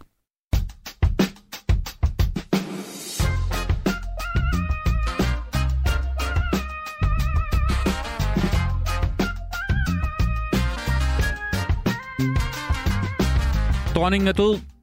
Længe leve kong Charles den anden. Jeg, jeg, jeg skal lige vende mig lidt til at sige kong Charles, kan jeg mærke. Det ligger ikke så godt i munden. Kong Charles. 70 år og 214 dage var dronning Elizabeth den anden regent i Storbritannien og Commonwealth. Det skal vi ikke glemme. Hun er jo faktisk, eller var dronning af Canada, Australien og New Zealand. Ja, Canada, du. De har stadig altså øh, en britisk monark som øverste statsoverhoved. Det synes jeg også er lidt specielt, og det kan også godt være, at der kommer til at ske nogle ting og sager nu, efter at, øh, at dronningen altså er død, og det nu er kong Charles, der er øh, regent i Storbritannien. Vi markerer dronningens død også i fredagsmissionen. Jeg ved godt, det er ud over det hele på internettet, øh, fjernsyn, radio og sådan noget. Men vi gør det på en lidt anden måde. Vi har nemlig fået øh, besøg i, øh, i studiet af en, øh, en anden queen. Det må vi sige som øh, har, har styr på, på det der hverdag. Det er dig. Ja, jeg det er godt sige hej til dig med det samme. Altså, når du kommer ind, og sådan, så... Altså, I, I egen høje person. Du lyser jo op ja. i, et, i et rum. Det er selvfølgelig vores gode ven af programmet, Chantal Al-Arab. Velkommen til. Tak skal du have. Øh, drag queen. Ja. Fun queen. Ja. Øh, og så også en uh, del af Drags øh, venindeskabet, der bare hedder Veninderne. Ja, det er øh, korrekt. Og så i dag fredagsmissionens nye øh, royale korrespondent. Det kan man sige, ja. Hvordan har du det med at være royal korrespondent? Jamen, det er jo en kæmpe stor ære. Altså, jeg tror, at øh, den første gang er jo altid noget helt særligt. Det er det her. Ja. ja jeg håber, det bliver en, en, en god oplevelse, ikke? så du har fået lyst til at gøre det igen.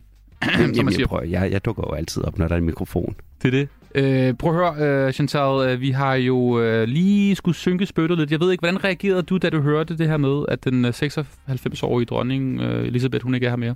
Altså, jeg havde heldigvis fået en halv flaske rosé, øh, så, så på den måde var jeg lige sådan bedøvet. Øh, jeg, jeg var på Københavns Museum og holdt et foredrag, Aha. og under mit foredrag, der faktisk allerede, da vi går i gang med foredraget, der laver en kommentar om, at for dronninger det her er jo en helt særlig periode, og øh, i den her uge, der både dronningen, ja, Danmark fejrer, fejrer sit jubilæum endelig, og den britiske dronning 50 ligger, år, ikke? Ja, ja, og den britiske dronning ligger måske for døden, og så var vi der så også, min gode ven Lars og jeg, som to dronninger.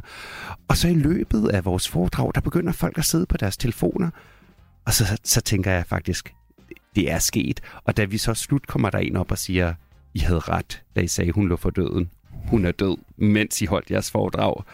Øhm, og så er det, man tænker, ups, måske skulle man ikke have været så kvik i bemærkningen, og alligevel, altså, man skal altid være kvik i bemærkningen. Hvad, hvad, hvad synes du egentlig som, som queen om øh, den anden queen, Elizabeth? Hvad, hvad er ligesom din, øh, kan man sige, når du skal lave et gravskrift af hende, hvad synes du om hende? Jeg kendte hende jo ikke personligt, må jeg sige. Så, øh, nej, desværre. Øh, vi, vi har aldrig haft mulighed for, for at drikke te sammen. Jeg vil gerne. Øh, men, men jeg synes jo, at hun er et fascinerende menneske. Bare det her med at have siddet på, på tronen i, i flere årtier. Altså da hun sætter sig på tronen, der er Storbritannien jo stadigvæk et imperium. Og i dag der er det sådan et mellemstort, øh, sådan et falderet europæisk land. Så, så på den måde har hun dækket en meget, meget turbulent periode i, i Storbritanniens historie. Øh, som person har hun jo også haft nogle, nogle sådan kriser meget, meget tæt inde på livet. Først da Diana blev dræbt i, en uh, trafikulykke i Paris i 97, og sidenhen da hendes søn, uh, prins Andrew, bliver involveret i en sexskandale og faktisk bliver ekskluderet fra det, fra det kongelige hus. Vi skal lige huske det, altså, det, altså kongens bror. Ja, lige nu. præcis. Det, det, altså, det er jo en helt vild familie, den her. Altså, øh, det er lige til et tv-show. Eller et, et dragshow måske? Et eller hvad? dragshow, eller hvis der er nogen, der har øh, en, øh, en sådan platform, hvor man kan se serier, så pitcher jeg det bare. Jeg skulle måske lave noget om det britiske kongehus. Øh, Chantal, har du egentlig været inspireret af, fordi det er jo noget, som vi også, når vi ser øh, Elisabeth, så er det jo også hendes garderobe. Ja. Hold da op. Altså, det er jo, der, der er smæk det må man sige, altså, at det er noget med nogle pastelfarvede dragter, øh, og klipsøreringen selvfølgelig. Og, og jeg elsker jo alle damer i klipsøreringen. Øh, Nylonstrømper også? Nylonstrømper og altid. Altid en lille silkestrømpe, tror jeg, hun er i. Øh, det, man kan sige om, om Elisabeth som modeikon, det er jo, at hun, hun er et modeikon, men på en eller anden måde også er over moden, fordi hun har jo aldrig været moderigtig som sådan. Øh, som dronningen skal man jo ikke følge moden, man skal være hævet over moden. Og især når man er i, i Storbritannien, et, et land, hvor der er så, øh, hvad kan man sige, så meget fokus på tradition, så skal man være kontinuelt. Man skal ligesom have et, et genkendeligt look. Og det kan man sige om hende, at det har hun haft. Det har været dragter og hatte, og så nogle flotte klipsøreringe hele vejen igennem. Er der en særlig periode i hendes liv, hvor du, øh, der var hun altså særlig god? Altså, øh, der, lige der, der så hun virkelig bravne godt ud? Eller? Altså, jeg vil sige, det vildeste look, hun har lavet, det er nok hendes kroningslook. øh, hvor hun har indtil, altså der er jo indtil flere kjoler, men der er især en kjole, som er, altså det er jo fra 53, så det er med et korsetteret liv og stort skørt, og så på kjolen, som er, er hvid, er der både roser og tisler, og hvis man ved lidt om britisk ikonografi, så er det jo den skotske tissel og den engelske rose derpå. Så der er sådan en hel masse symbolik i, i den kjole, og så er den bare pisseflot. Og, og når man så har nogle store smykker på, så bliver alt jo bare godt. Chantal, du, er jo sådan, du, du går jo meget i den. Du har jo det, det samme look normalt. Du ser jo flot ud. Ja, du, går meget, du går meget ja. i de samme kjoler, ikke? Altså, jo, den... men altså, jeg, jeg har sådan en 300-400 kjoler, jeg skifter mellem. Men lidt det samme stil. Kan du egentlig forestille dig sådan at træde ind i for eksempel den der kjole, hun gik i der? Var det noget, som du eksperimenterede med? Jeg vil da ikke sige nej, hvis der var nogen, der ville sy sådan en til mig. Øh, jeg, jeg tænker, at det ikke er sådan en, at man, man går i byen i. Det er måske mere en, der er god at sidde i, og ikke nødvendigvis at gå rundt i, fordi den er virkelig stor, den kjole, hun er på. Men, men flot, og, og man kan få taget nogle rigtig gode billeder. Og, og hvis der er designer og fotografer, der lytter med derude, jeg stiller gerne op til et shoot. Ved vi, hvordan hun havde det egentlig med drag queens? Altså har, har vi noget viden på det område? Kunne hun oh, for eksempel komme ja. og se et show med veninderne? Hun, hun havde jo været velkommen. Ja. Alle er jo velkommen til at komme og se et show med veninderne. Men så vidt jeg ved, har jeg aldrig set den britiske dronning øh, sammen med drag queens. Hvilket jo er ærgerligt. Mm. Øh, jeg går ud fra, at mange af dem, der har syet hendes kjoler, har været lidt bøssede, og, og måske også dem, der har bobbet hendes hår. Men, men drag queens som sådan har jeg aldrig set hende med. Jeg har dog set mange drag queens, der har lavet tribute looks mm. til den britiske dronning. Og, og det er jo altid dejligt. Og nu er det jo så øh, kong Charles. Øh, hvordan tænker vi, hvad, hvad tænker vi om ham? Vil han være god i sådan et, øh, et drag setup? han er lidt kedelig, ikke? Øh, altså, Charles kører jo en stil, som jeg vil kalde hunting, shooting, fishing, som er sådan et typisk britisk overklasse look. En masse tweed og, og noget med, at jeg har lige været ude og gå i masken og skudt nogle fasaner. Øh, jeg vil dog sige, at når han er i Skotland, så ja. er han jo altid kilt på. Og det er en meget god, altså det er jo sådan lidt begynder-drag. Så altså en lille plisseret nederdel, og så en pump, og så er han klar til at lave show med veninderne. Og Charles, hvis du lytter med, du kommer bare. God gammel Charles. Hvad, hvad, hvad tænker du, altså, hvad, hvis vi skal komme med en analyse af ham, indtil, altså, hvad, hvad, hvad, hvad, tror du, der kommer til at ske med ham? Øh, bliver han accepteret af folk? Fordi han har jo han har, det, det, det er en hård, den hård start, ikke? Ja, altså på mange måder kan man jo sige, at for det første, han skulle vente rigtig, rigtig mange år, før han sådan har kunne bestige tronen, og han er, han er jo faktisk en gammel mand nu. Det... Øh, og så kan man sige, at han, han, også, han har også en lidt uheldig familiehistorie. Først med sin skilsmisse fra Diana, der bliver rigtig, rigtig grim. Og så senere hen har han jo to sønner, hvor den ene nærmest har forladt familien øh, og er flyttet til USA. Øh, og er blevet gift med, med Camilla, øh, øh, hertuginden af Cornwall, som måske ikke er særlig populær. Så, så man kan sige, at han, han skal lave en meget, meget bræt opadstigende kurve. Øh, og så har han måske ikke den samme folkelighed, som dronningen havde. Så jeg tænker, det kan godt blive svært for ham her til at begynde med. Har du et par gode råd? Du har jo ligesom taget land og rige med storm og ved noget om det der med at stå på en scene og, og blive elsket. Ja. Har du et godt tip til Kong Charles? Masser af mineralpuder, og så vil sige, at man aldrig skal barbere sig over knæet, ved mindre man skal have selskab.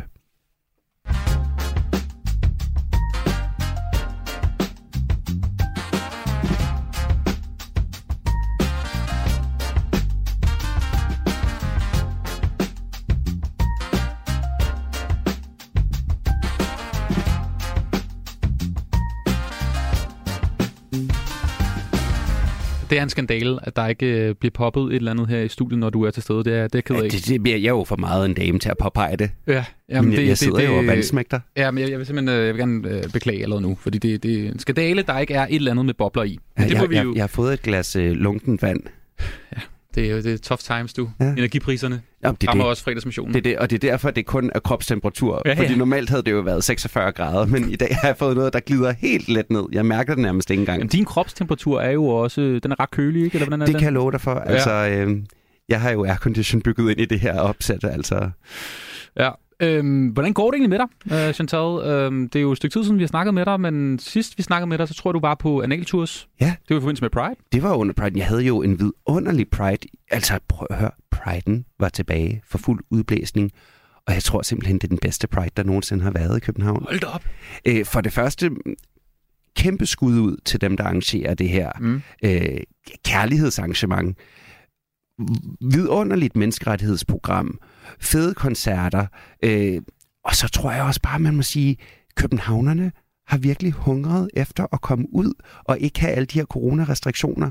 Hvor var det smukt at se folk danse med hinanden i gaderne og, og paraden. Altså, jeg, jeg, jeg gik ikke i paraden i år, men jeg stod og så den ude på, på Frederiksberg Allé, og da den kommer gående mod mig, altså det tør jeg godt indrømme, jeg tudede, for det, det var så smukt.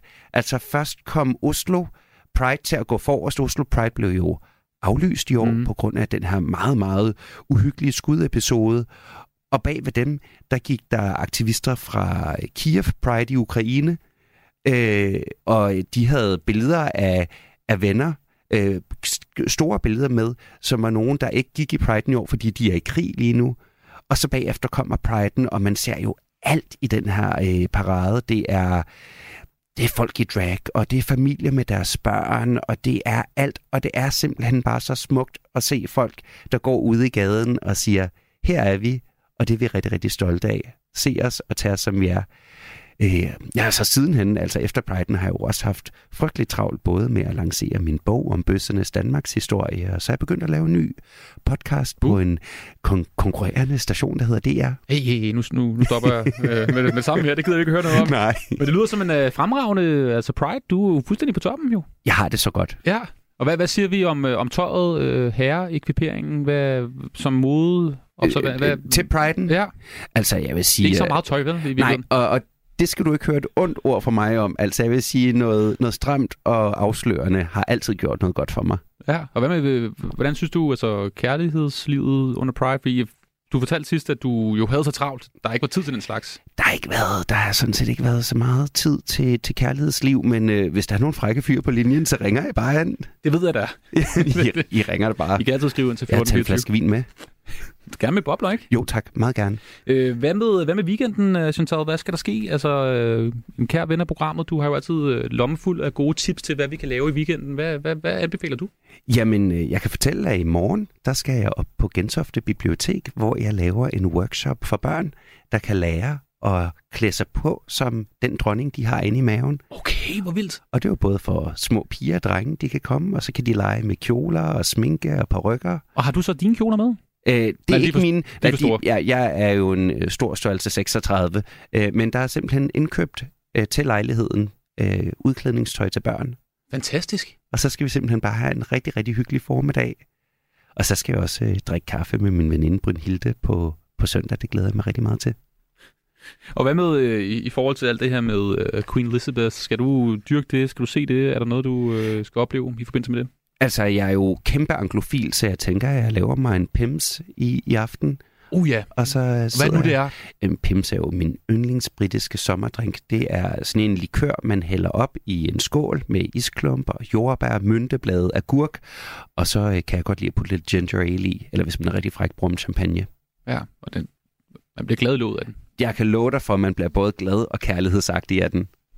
Chantal Al-Arab, det var en fornøjelse at øh, have besøg af dig her i studiet. Tak fordi jeg måtte komme. Du må have en uh, fremragende weekend, og held og lykke med at knække og bræk. Jo, med tak de, uh, de, de gode drenge og piger, som skal, skal have noget flot tøj på sammen med dig. Jeg tænker, vi lige skal høre et nummer, og jeg tænker, det skal være et nummer med Queen.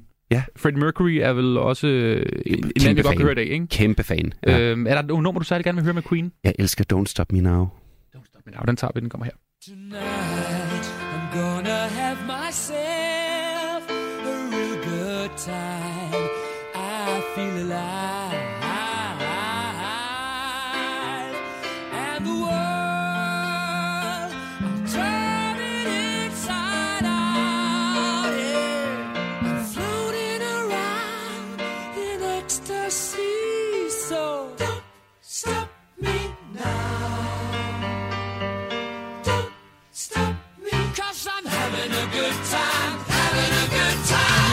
Star leaping through the sky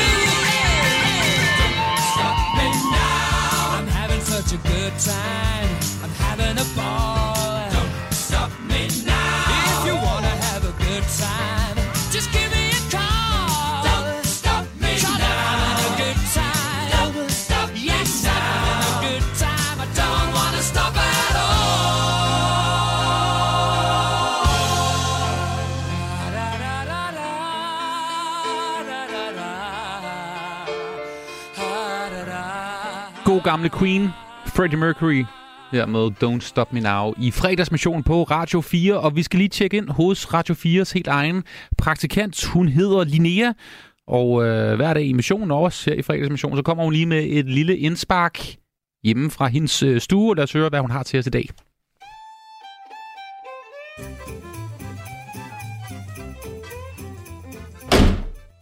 Am I right? Am I right? Dit daglige envejskommunikerende debatoplæg, der får dig til at ændre holdning hver dag. Am I right? Jeg hedder Linnea, og jeg synes, vi mangler en offentlig snak om luftgitar. Velkommen til Am I Right? Det er mig, der er praktikanten her på Radio 4, og som hver dag giver dig nye perspektiver på livet og samfundet. Perspektiver, du aldrig selv havde tænkt på, grundet manglende horisont. Nu er det endelig weekend, og det vil sige, at nattelivet spiller op til druk og dans. Der er mange samtaler, vi mangler at tage som samfund, hvad angår opførsel i nattelivet. Men der er især en samtale, som man bliver konfronteret med stort set hver gang, man er på et dansegulv, nemlig mænd, der spiller luftgitar. Hvad gør vi her? Hvordan håndterer vi mænd, der spiller luftgitar? For jeg kan umuligt være den eneste, der har svært ved ikke at komme i bukserne på stedet, når jeg ser en mand spille luftgitar. Og det bliver kun værre, hvis der også memes en wow-wow-pedal. Og altså, hvis han først går til at tage det ene ben op, og så ligesom bruge det som gitaren, så er der ikke noget at gøre. Så kommer jeg. en ting er også, at et lille hurtigt guitar move, og så videre til en pirouette eller Gangnam Style, det vil jeg jo sagtens kunne håndtere. Men det er bare desværre luftgitarens natur, at den smitter mellem mænd, og pludselig kan der stå fem mænd i en cirkel og spille luftgitar sammen, før man kan nå at sige, ej, hvor jeg elsker Dizzy Miss Lizzy. Og jeg tænker, det kan da være lidt sådan voldsomt, at jeg står der på dansegulvet og får orgasme, og vel også en krænkende oplevelse over for luftgitarristen. Eller hvad? Er- Er det et overlagt mål fra hans side at få kvinderne til at tænke på sex? Jeg mangler klarhed. Og hvor er det i øvrigt typisk, at vi aldrig har talt om, hvor seksualiserede mænd, der spiller luftgitar er, når vi har talt så meget om kvinder med mavebluser. Jeg synes, vi mangler en offentlig samtale om luftgitar. Det er bare min mening, og jeg tror, du er enig. Am I right?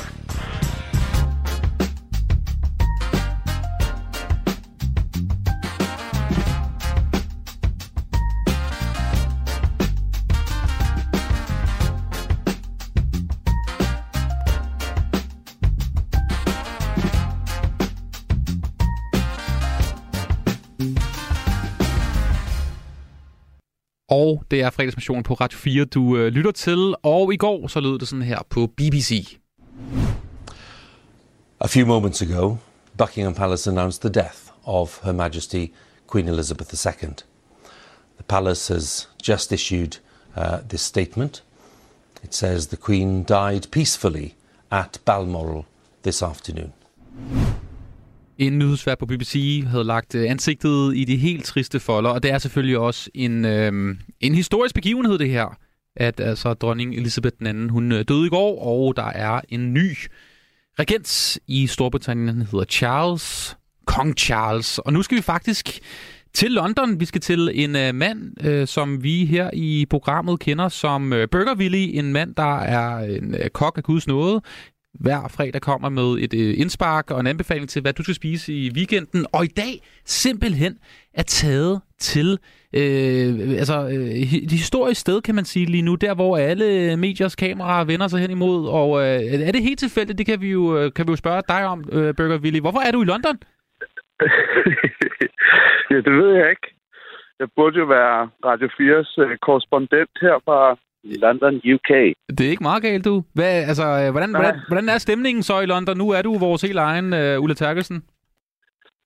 Jamen, øh, jeg må sgu ærligt indrømme, at jeg er lidt skuffet over, jeg havde troet, det ville komme landesår eller et eller andet. Men øh, synes, folk går rundt og smiler og hygger sig alligevel.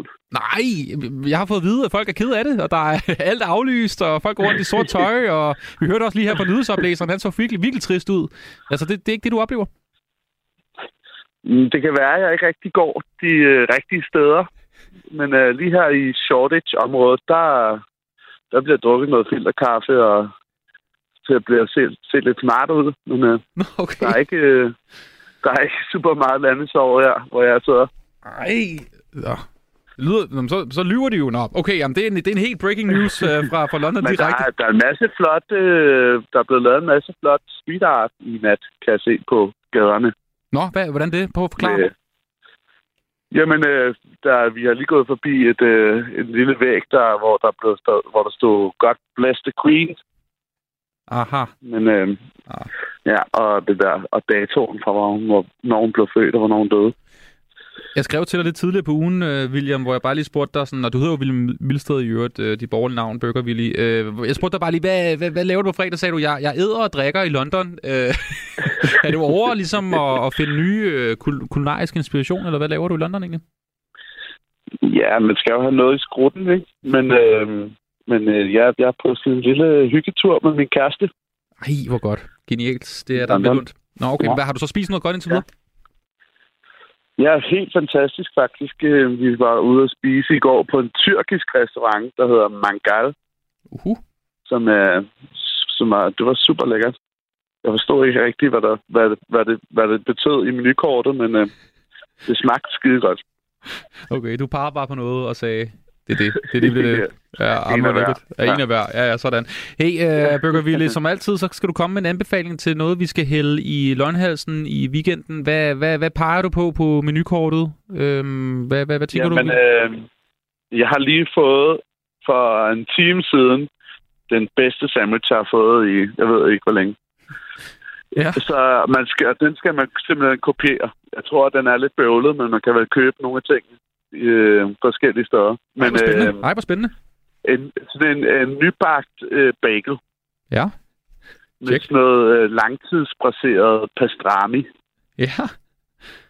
Altså noget øh, øh, oksespidsbryst, ikke? Med masser af øh, revet peberrod. Mm. Og så sådan en øh, helt yellow mustard. Og en dejlig mayonnaise på ind i den der. Det spillede fuldstændig vanvittigt. Og selvfølgelig syltede agurker. Okay, det lyder jo, det lyder jo altså, øh, virkelig håbløst. Det var legendarisk. Altså, det lyder jo meget banalt i virkeligheden, det her. Det, det kan jeg rigtig, rigtig godt lide. Jo, den var fuldstændig legendarisk. Ja. Okay, så en bagel var den så lige, den var selvfølgelig lige øh, stegt lidt, og så bare noget pastrami ind i peberrod. Det var bare helt nybagt. Ja. simpelthen. Ej, og så, okay. Øh, og så det der helt trævlet kød ind i midten, og så syltede agurker og sennep og mayonnaise. Det var less is small, men øh, det var helt vanvittigt. Dejlig anbefaling til weekenden, og som altid, hvad skal vi, øh, hvad skal vi drikke? Hvad, er der noget, som du er oppe og køre over lige på tiden? Jamen altså, det, jeg er jo i ølens, ølens land, ikke? Så en, øh, en øh, god øh, mørk Guinness, eller en dejlig øl. En mørk Guinness Det til den synes her jeg, man skal fejre. Ja, okay. Ja. Fejre, eller ja, gavøl til dronningen. Det er det, det, er det, det er jo det, det hele handler om jo. At vi skal jo huske at lige være lidt ked af det øh, over den her øh, 96-årige dame, hun er død. Det, det, det, er, det, er, jo lidt, Ja. det er jo lidt trist. Nå, men øhm, du, må, øh, du må hygge dig. Det ved jeg ikke, om man må overhovedet i London øh, for tiden, men øh, du må i hvert fald øh, passe på dig selv i, i London. Øh, Jo, tak. hvad, hvad, hvad står den på de næste par dage? Jamen, øh, jamen, det fortsætter i spise- og drikketemaet, tror jeg. Vi skal ud og købe noget tøj og nogle plader, tror jeg. Okay. Nej, men altså, sikkert liv, Burger Willy, som du øh, fortæller lytterne om Det-. Jamen, altså, hold da op. Fantastisk. Jamen, øh, prøv at høre, du må have en øh, fremragende weekend, og husk at Jo, lige tak. sende en tanke til øh, hendes majestæt, og øh, så må du øh, så må du have så godt, indtil vi snakkes ved næste weekend. Jo, tak. Vi ses.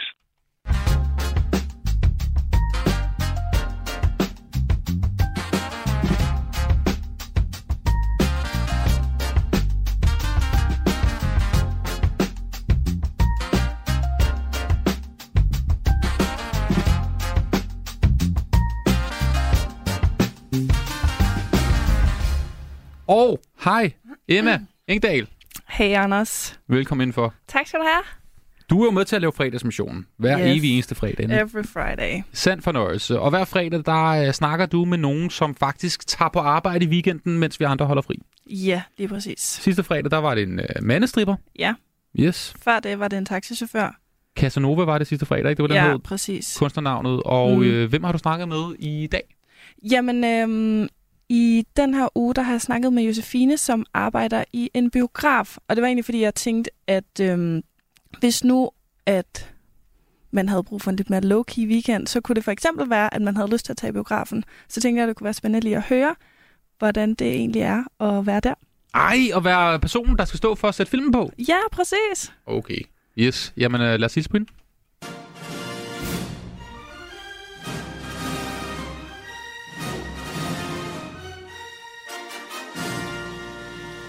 Jeg er lidt nysgerrig på, hvad det vil sige at arbejde i en biograf. Josefine, arbejder du fuldtid? Ja, det gør jeg i Aalborg. Nordisk Filmbiografer i Aalborg City Syd og Aalborg Kennedy. Hvor du har lov til at se filmene, før de overhovedet har premiere?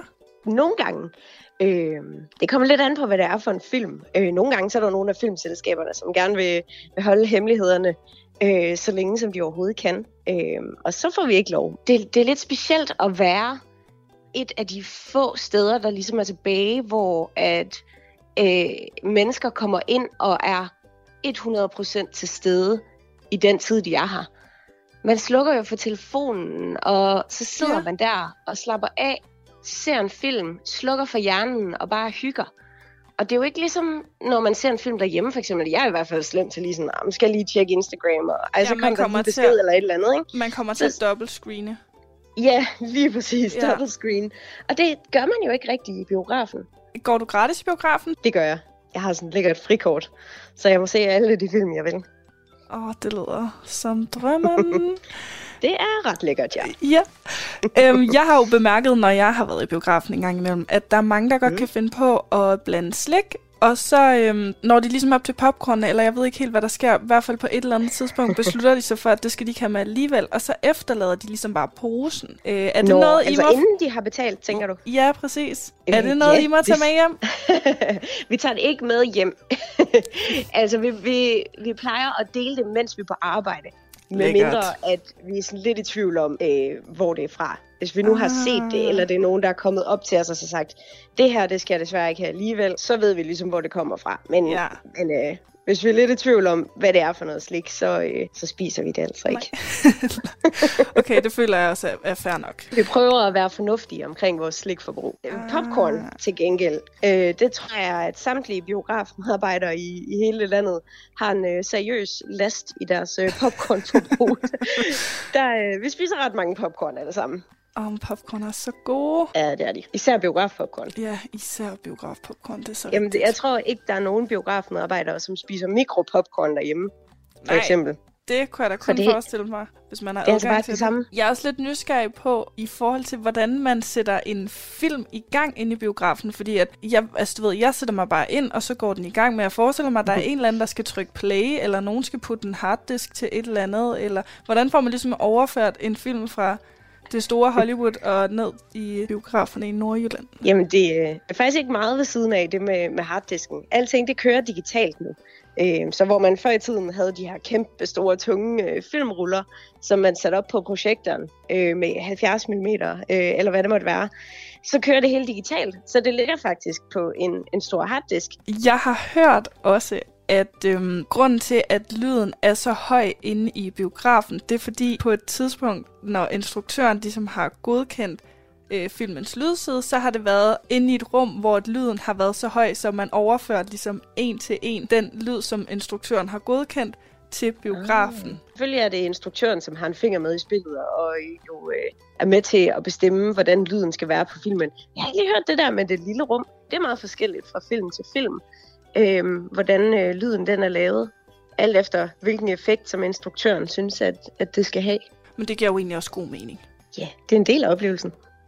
Jeg vil bare lige høre her til sidst, at, sådan, at arbejde i en biograf, er det sådan dit drømmejob? Det er blevet mit drømmejob, ja. Jeg stod faktisk i et øh, job på det tidspunkt, som jeg var rigtig, rigtig ked af. Det var bare et træls sted at være, og tænkte, "Jamen, det her med biografen, det lyder super sjovt og spændende, og noget, som jeg ikke havde prøvet før. Ja. Og da jeg så kom i gang med det, øh, så fandt jeg bare ret hurtigt ud af, at det var den helt rigtige hylde, jeg lige var landet på. Øh, og så har jeg simpelthen hængt i lige siden. Og ja, det er jo snart syv år siden.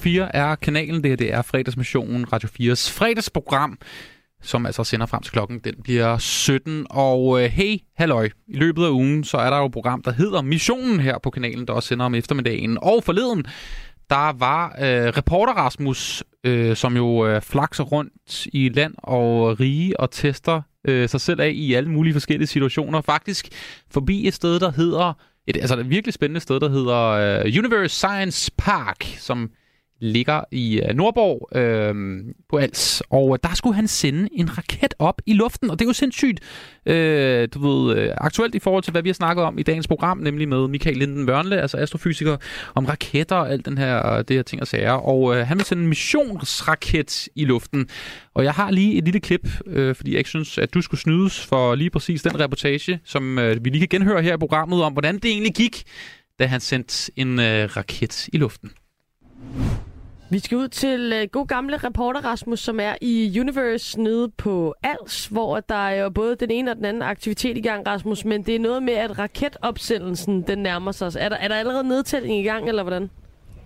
Altså, vi er ready to take-off lige nu. Yes. Jeg prøver en lidt speciel forlystelsespark i dag, øh, som er det her universe, hvor man altså kombinerer sådan øh, naturvidenskabelig viden med sådan øh, mere forlystelsespark-temaet. Og lige nu, der er jeg færdig med min raket. Jeg kommer ikke til at vinde nogen øh, priser for det her, men Carsten, hmm. som er jo øh, Universes helt egen Elon Musk, det er ham, der står for raketopsendelserne, har nu spændt øh, vores øh, raket. Jeg siger vores, fordi jeg har øh, sat sådan noget hvidt pap rundt omkring den, øh, og så har jeg skrevet missionen, og så Radio 4 på den anden side af raketten. Ja, det er sådan en øh, sodavandsflaske, cirka en, en, en, en liter størrelse, og så er der så øh, noget sand i toppen, så den har lidt vægt der. Der skulle jeg have sat en lidt mere spids form på, så den blev lidt mere aerodynamisk. Det nåede jeg ikke lige, fordi nu skulle vi, øh, nu skulle vi altså have sendt den afsted. øh, men øh, den er nu blevet spændt fast. Øh, der er vand i, og nu har øh, Carsten så pumpet luft i, så øh, den får fire bar, og nu er vi så klar til at skal sende den afsted. Og vi skal nu forsøge, om vi kan ramme en, øh, en sådan helt Robin Hood øh, skive, der står 60 meter væk nu. Så nu er den altså spændt fast, og, og nu, skal, nu vil Carsten så Uff. gøre klar til takeoff. Alarmen sætter i gang, og nu skal vi se, om missionens helt egen raket nu kan ramme. Boom! Og den... Ej, Houston, we have a problem. Ej. Den nåede kun 35 meter, og så roterede den altså rundt. Det kan være noget at gøre med, at jeg ikke fik øh, sat den ordentlig spids på, øh, men, øh, men okay. Øh, øh Carsten har så lavet sin egen, så den dyster sig nu mod vores raket. Vi siger 3, 2, 1, lift off! We have a lift off! Og jeg bliver sygt våd, og Carstens raket når 55 meter. Der bliver rakettens øh, mission, øh, øh, øh, missionens raket altså slået, men ikke nogen, der ramte skiven. Øh, til gengæld så blev jeg super våd, fordi alt det vand her, det sprøjtede altså ud over det hele. Nå, det var en af de forlystelser, vi kunne prøve kræfter med i dag. Og Carsten, som, øh, som Universes helt egen Elon Musk, hvad siger du til vores øh, opsendelser i dag? Fantastisk. Hvis vi har samme budget, så skal vi nok komme helt mål. Ja. Når vi Mars, tror du? Ikke i dag, men snart. Hvordan er det egentlig, når nu man sådan, altså, bygger sådan sine egne raketter her? Altså får man sådan følelsen af, at øh, vi pionerer, og vi skal nå et eller andet her? Helt sikkert, der kommer nye idéer hele tiden, og det er det. Vi skal jo komme med nye idéer, for at vi kan komme frem i fremtiden. Nu vil jeg sige, at øh, nu, altså, nu var den ikke sådan super kreativ, det jeg lige fik bakset sammen øh, på, på lidt kort tid her. Der var noget, jeg brugte selvfølgelig, selvfølgelig kun genbrugsmaterialer, altså det som øh, andre børn, ligesom skal, når de sidder og bygger derinde, så tog jeg noget af deres aflagte pap. Jeg tænkte, vi går efter et minimalistisk look, det bliver den hvide, og så kan vi sådan skrive missionen på osv. Hvad er det vildeste, øh, den det mest kreative raket, du har set? Det mest kreative, det er en dobbeltplan, så det har bygget to vinger ovenover hinanden, som så fløj fantastisk flot i luften. Ikke ret langt, men flyveturen var eminent.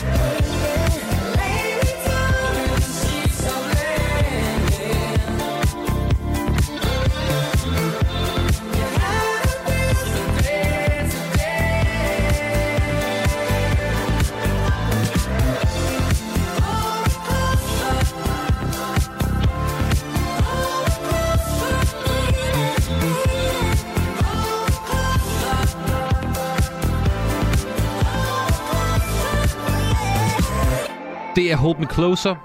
Det er Elton John sammen med Britney Spears. Ja, Britney Spears. Har altså lavet det her nummer sammen for øh, et par uger siden. Elton John, som jo også har en forbindelse til øh, dronning Elizabeth. Han øh, spillede en koncert faktisk øh, i går i øh, Canada, Toronto, hvor han altså under koncerten lige satte et ord, par ord på også omkring, øh, hvad han mente om øh, nyheden om, at dronning Elizabeth øh, jo døde i går. Og han fortæller, at han, øh, ligesom resten af nationen, er dybt ked af nyheden om hendes majestæt, dronning Elizabeths død. Hun var inspirerende tilstedeværelse, der guidede landet gennem nogle af vores største og mørkeste øjeblikke. Med ynde, ynde og en ægte omsorgsfuld varme. Og Elton John spillede jo også, som nogen nok godt kan huske, til prinsesse Dianas øh, begravelse øh, tilbage i 1997, hvor han jo også ja, lavede om på øh, sin sang Candle in the Wind, og som siden blev en af de øh, allerstørste sange, i hvert fald øh, sælgende sange i både britisk og amerikansk historie. Lige nu så skal det slet ikke handle om øh, dronning Elizabeth. Det skal nemlig handle om... Knud Melgaard, Trans Europa-magasinet. Knud Melgaards brevkasse. Og hej Knud Melgaard. Hej Anders, og tak for sidst. Selv tak. Hvor, hvor, hvor er du hen nu? Jeg er i min øh, kantine. I din kantine, hvad skal det sige?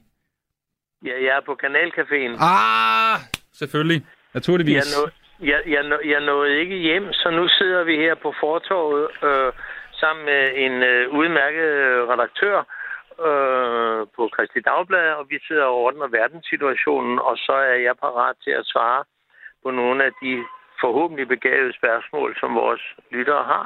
Øh, øh, er Søren Papes øh, mand dernede? Har du set ham? Nej, Søren Papes mand er ikke hernede. Åh oh, ja, det kunne være. Det virker bare som om, det er et sted, hvor der kommer et rand af interessante mennesker fra Christiansborg og omegn. Det kunne jo godt være. Der kommer mange interessante mennesker, men jeg synes ikke, at Søren Papes mand er særlig interessant. Han er i hvert fald interessant i dag, kan man sige. Men øh, Knud, vi må ræse videre til, til spørgsmålet. Der er kommet en øh, hunds masse spørgsmål til os. Altså, øh, du kan altid komme med et spørgsmål til Knud Melgaard. Det er på 1424. Du, øh, du stiller dit spørgsmål om alt og ingenting. Knud Melgaard er altså redaktør på øh, Omnibus blandt andet. Det var jo en øh, genial eftermiddag, vi brugte sammen sidste fredag. Jeg håber, at øh, lejligheden ser pæn og ryddelig ud nu. Det ved jeg ikke. Jeg har haft øh, militært bombehold til at gå min lejlighed øh, igennem, men det, øh, det, er, det lykkedes alligevel. Det, det gik fint, og det håber jeg også, lytterne synes. Hvad har, du, hvad har de at spørge om i dag? Ja. Vores kære lyttere? Øh, vi, vi starter med et spørgsmål, øh, der, der, der handler om øh, husdyr. Hej Knud, min chef er begyndt at tage en øh, bananisane-køter med på kontoret, altså en kæmpe stor hund. Hvad mener du egentlig om medbragte husdyr på arbejde? Venlig hilsen, en frustreret. Jamen, jeg mener ikke, at man skal have husdyr med på sit arbejde, øh, med mindre man er svinebunde, og, og så har man dem jo ude i stallen. Men man skal ikke slæve hunde med. De skider på gulvtæpperne, og de drikker vand af lokummet, så det er en dårlig idé. Har du selv, øh, det lyder som om, du har erfaring med det. Jeg kan mærke noget, øh, noget vrede. Nej, jeg, jeg har min, min højt elskede Susanne, hun har jo katte, og jeg holder meget af katte, men vi tager dem jo ikke med. Vi tager dem jo ikke med på arbejde. Vi skal ikke have husdyr med på arbejde. Når vi er på arbejde, så skal man arbejde. Hvad, hvad, hvad vil tror du, de ville have sagt på den socialdemokratiske presseafdeling tilbage i, øh, i 60'erne og 70'erne, hvis der var taget, altså nogen, der har taget en køler med der? Nej, men vi havde ikke hunde med. Altså i, i, i 60'erne og 70'erne, der var de eneste husdyr, vi havde med på de københavnske redaktioner, det var fladbukke. Okay. Nå, øh, hej Knud. Det handler jo meget om energikrisen for tiden. Hvad er egentlig den bedste måde at holde sig varm på? Du må jo vide en lille smule om det. Hilsen Lise.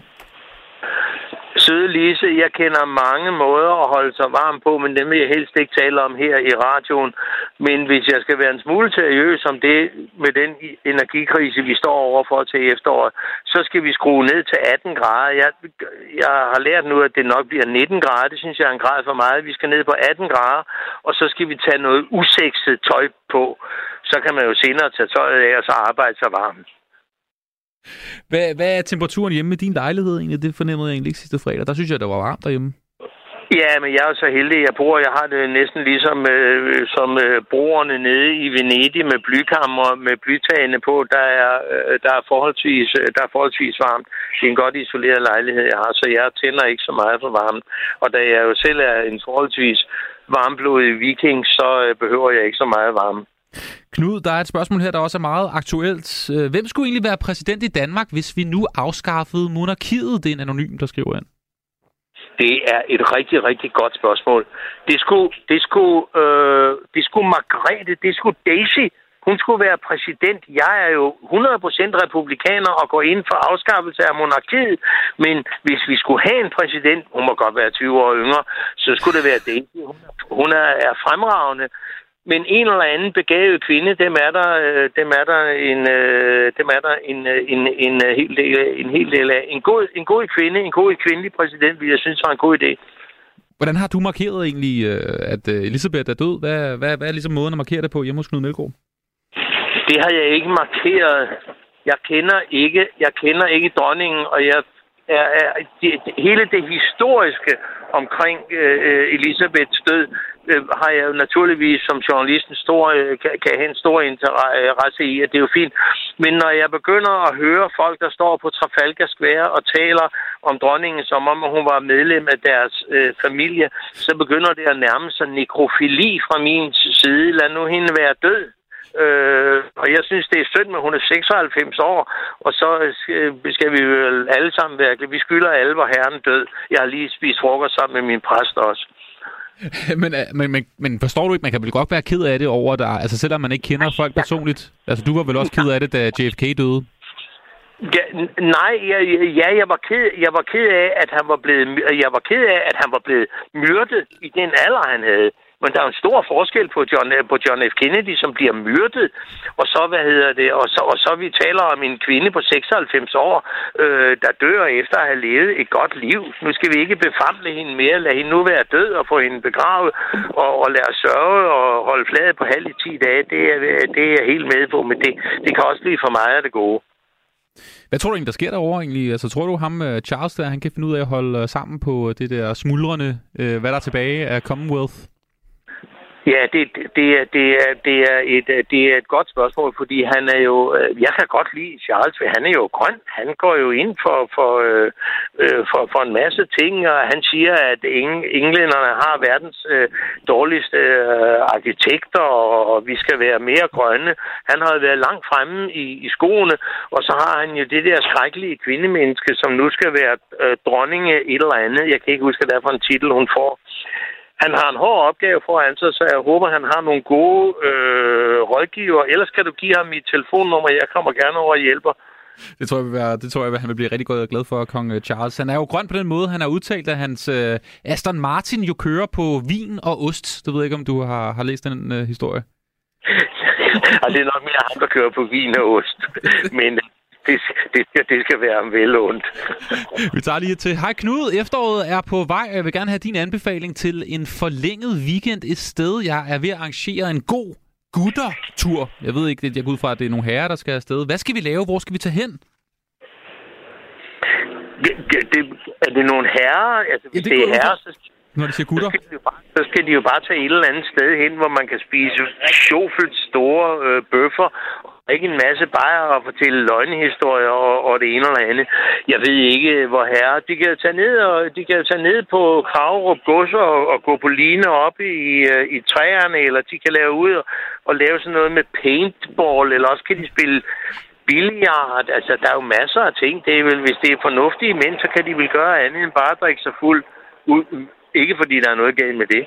Knud Medgaard anbefaler paintball. Det synes jeg alligevel. Den, den, den, den er ny. Den troede jeg ikke, at... Øh... Jeg er jo gammel soldat, så det der med at rende rundt og skyde folk, det er noget, jeg har lært som 19-årig. Okay, vi tager lige den aller sidste, og den er lidt dyb, Knud. Øh, men øh, det tror jeg godt, du kan klare her sidst på fredag eftermiddag. Øh, hej, Knud Melgaard. Hvornår er man i grunden voksen? Du virker ikke særlig voksen, og det kan jeg rigtig, rigtig godt lide. Det er en, øh, jeg tror, det er en ung mand, der skriver det her. Han hedder Peter. Det er en ung mand, der hedder Peter. Det plejer ellers at være kvinder, der siger sådan noget til mig at jeg aldrig bliver voksen. Altså, de fleste kvinder, jeg har kendt, de siger, at mænd bliver voksen et halvt år efter, de er døde. Men, men, men, men jeg, jeg bliver aldrig voksen. Det håber jeg da ikke. Jeg har, ikke noget, jeg har ikke lyst til at blive voksen. Det giver jo en masse ansvarlighed, og så skal man betale skat og opføre sig ordentligt og gå med rene skjorter og rende snegle og alt sådan noget. Og det gider jeg ikke. Så, så øh, nej, det er rigtigt. Vi bliver aldrig voksne. Rigtige mænd bliver aldrig voksne. Slut færdig. Super ansvarsfralæggelse på, på jeg elsker det, Knud. Hvad står den på resten af, af weekenden, Knud, lige her til sidst? Resten af weekenden, og nu er jeg færdig med at sidde her med, med min kære kollega Torben Vejrup og drikke bajer, og det går meget godt, der er lige kommet friske forsyninger. Så skal jeg hjem og nå at skrive lidt i aften, og så skal jeg ned til min højdelskede Susanne her i weekenden. Og hvad der skal foregå, det rager som sædvanligt ikke dig. Knud, du må have en fortryllende god weekend. Jeg takker i lige måde, Anders. Knud Melgaard, Trans-Europa-magasinet.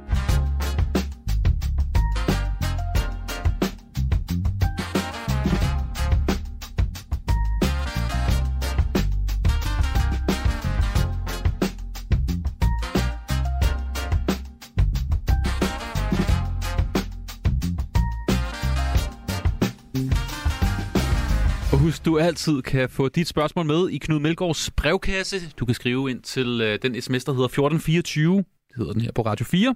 Og så dit spørgsmål til øh, Knud Melgaard. Du kan også øh, skrive til mig øh, helt personligt. Du kan fange mig på øh, Instagram, hvor jeg hedder Anders Hagen.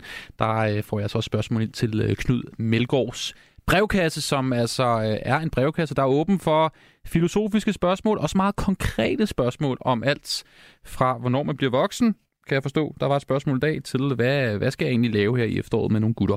Det er altså alle spørgsmål, som Knud Melgaard, redaktøren fra Omnibus og en kær ven af programmet, han altså svarer på her i øh, programmet. Og det var mere eller mindre det, der var øh, fredagsmissionen i dagens udgave. Husk, du altid kan fange programmet øh, efterfølgende som podcast på den podcast tjeneste stream, som du nu engang bruger lige om et øjeblik her på kanalen, efter vi får nyheder. Så er der portrætalbum med Anders Bøtter, altid forrygende selskab med en øh, masse musik. Dejligt selskab her fredag eftermiddag. Og apropos musik, så får du faktisk et nummer, som vi jo plejer at høre her fredag eftermiddag i, øh, i fredagsmissionen, som er vores helt egen øh, fredagssang. Det her, det er Leslie Gore med It's My Party.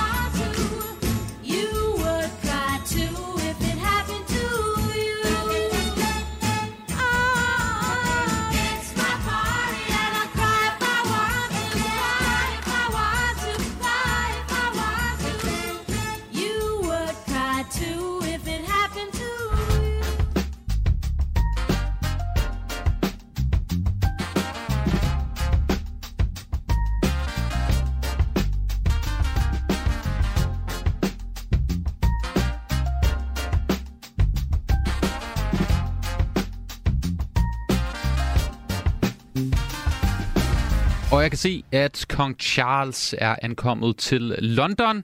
Meget mere om uh, tronskiftet i uh, Storbritannien lige nu her i nyhederne på Radio 4. Tak for det.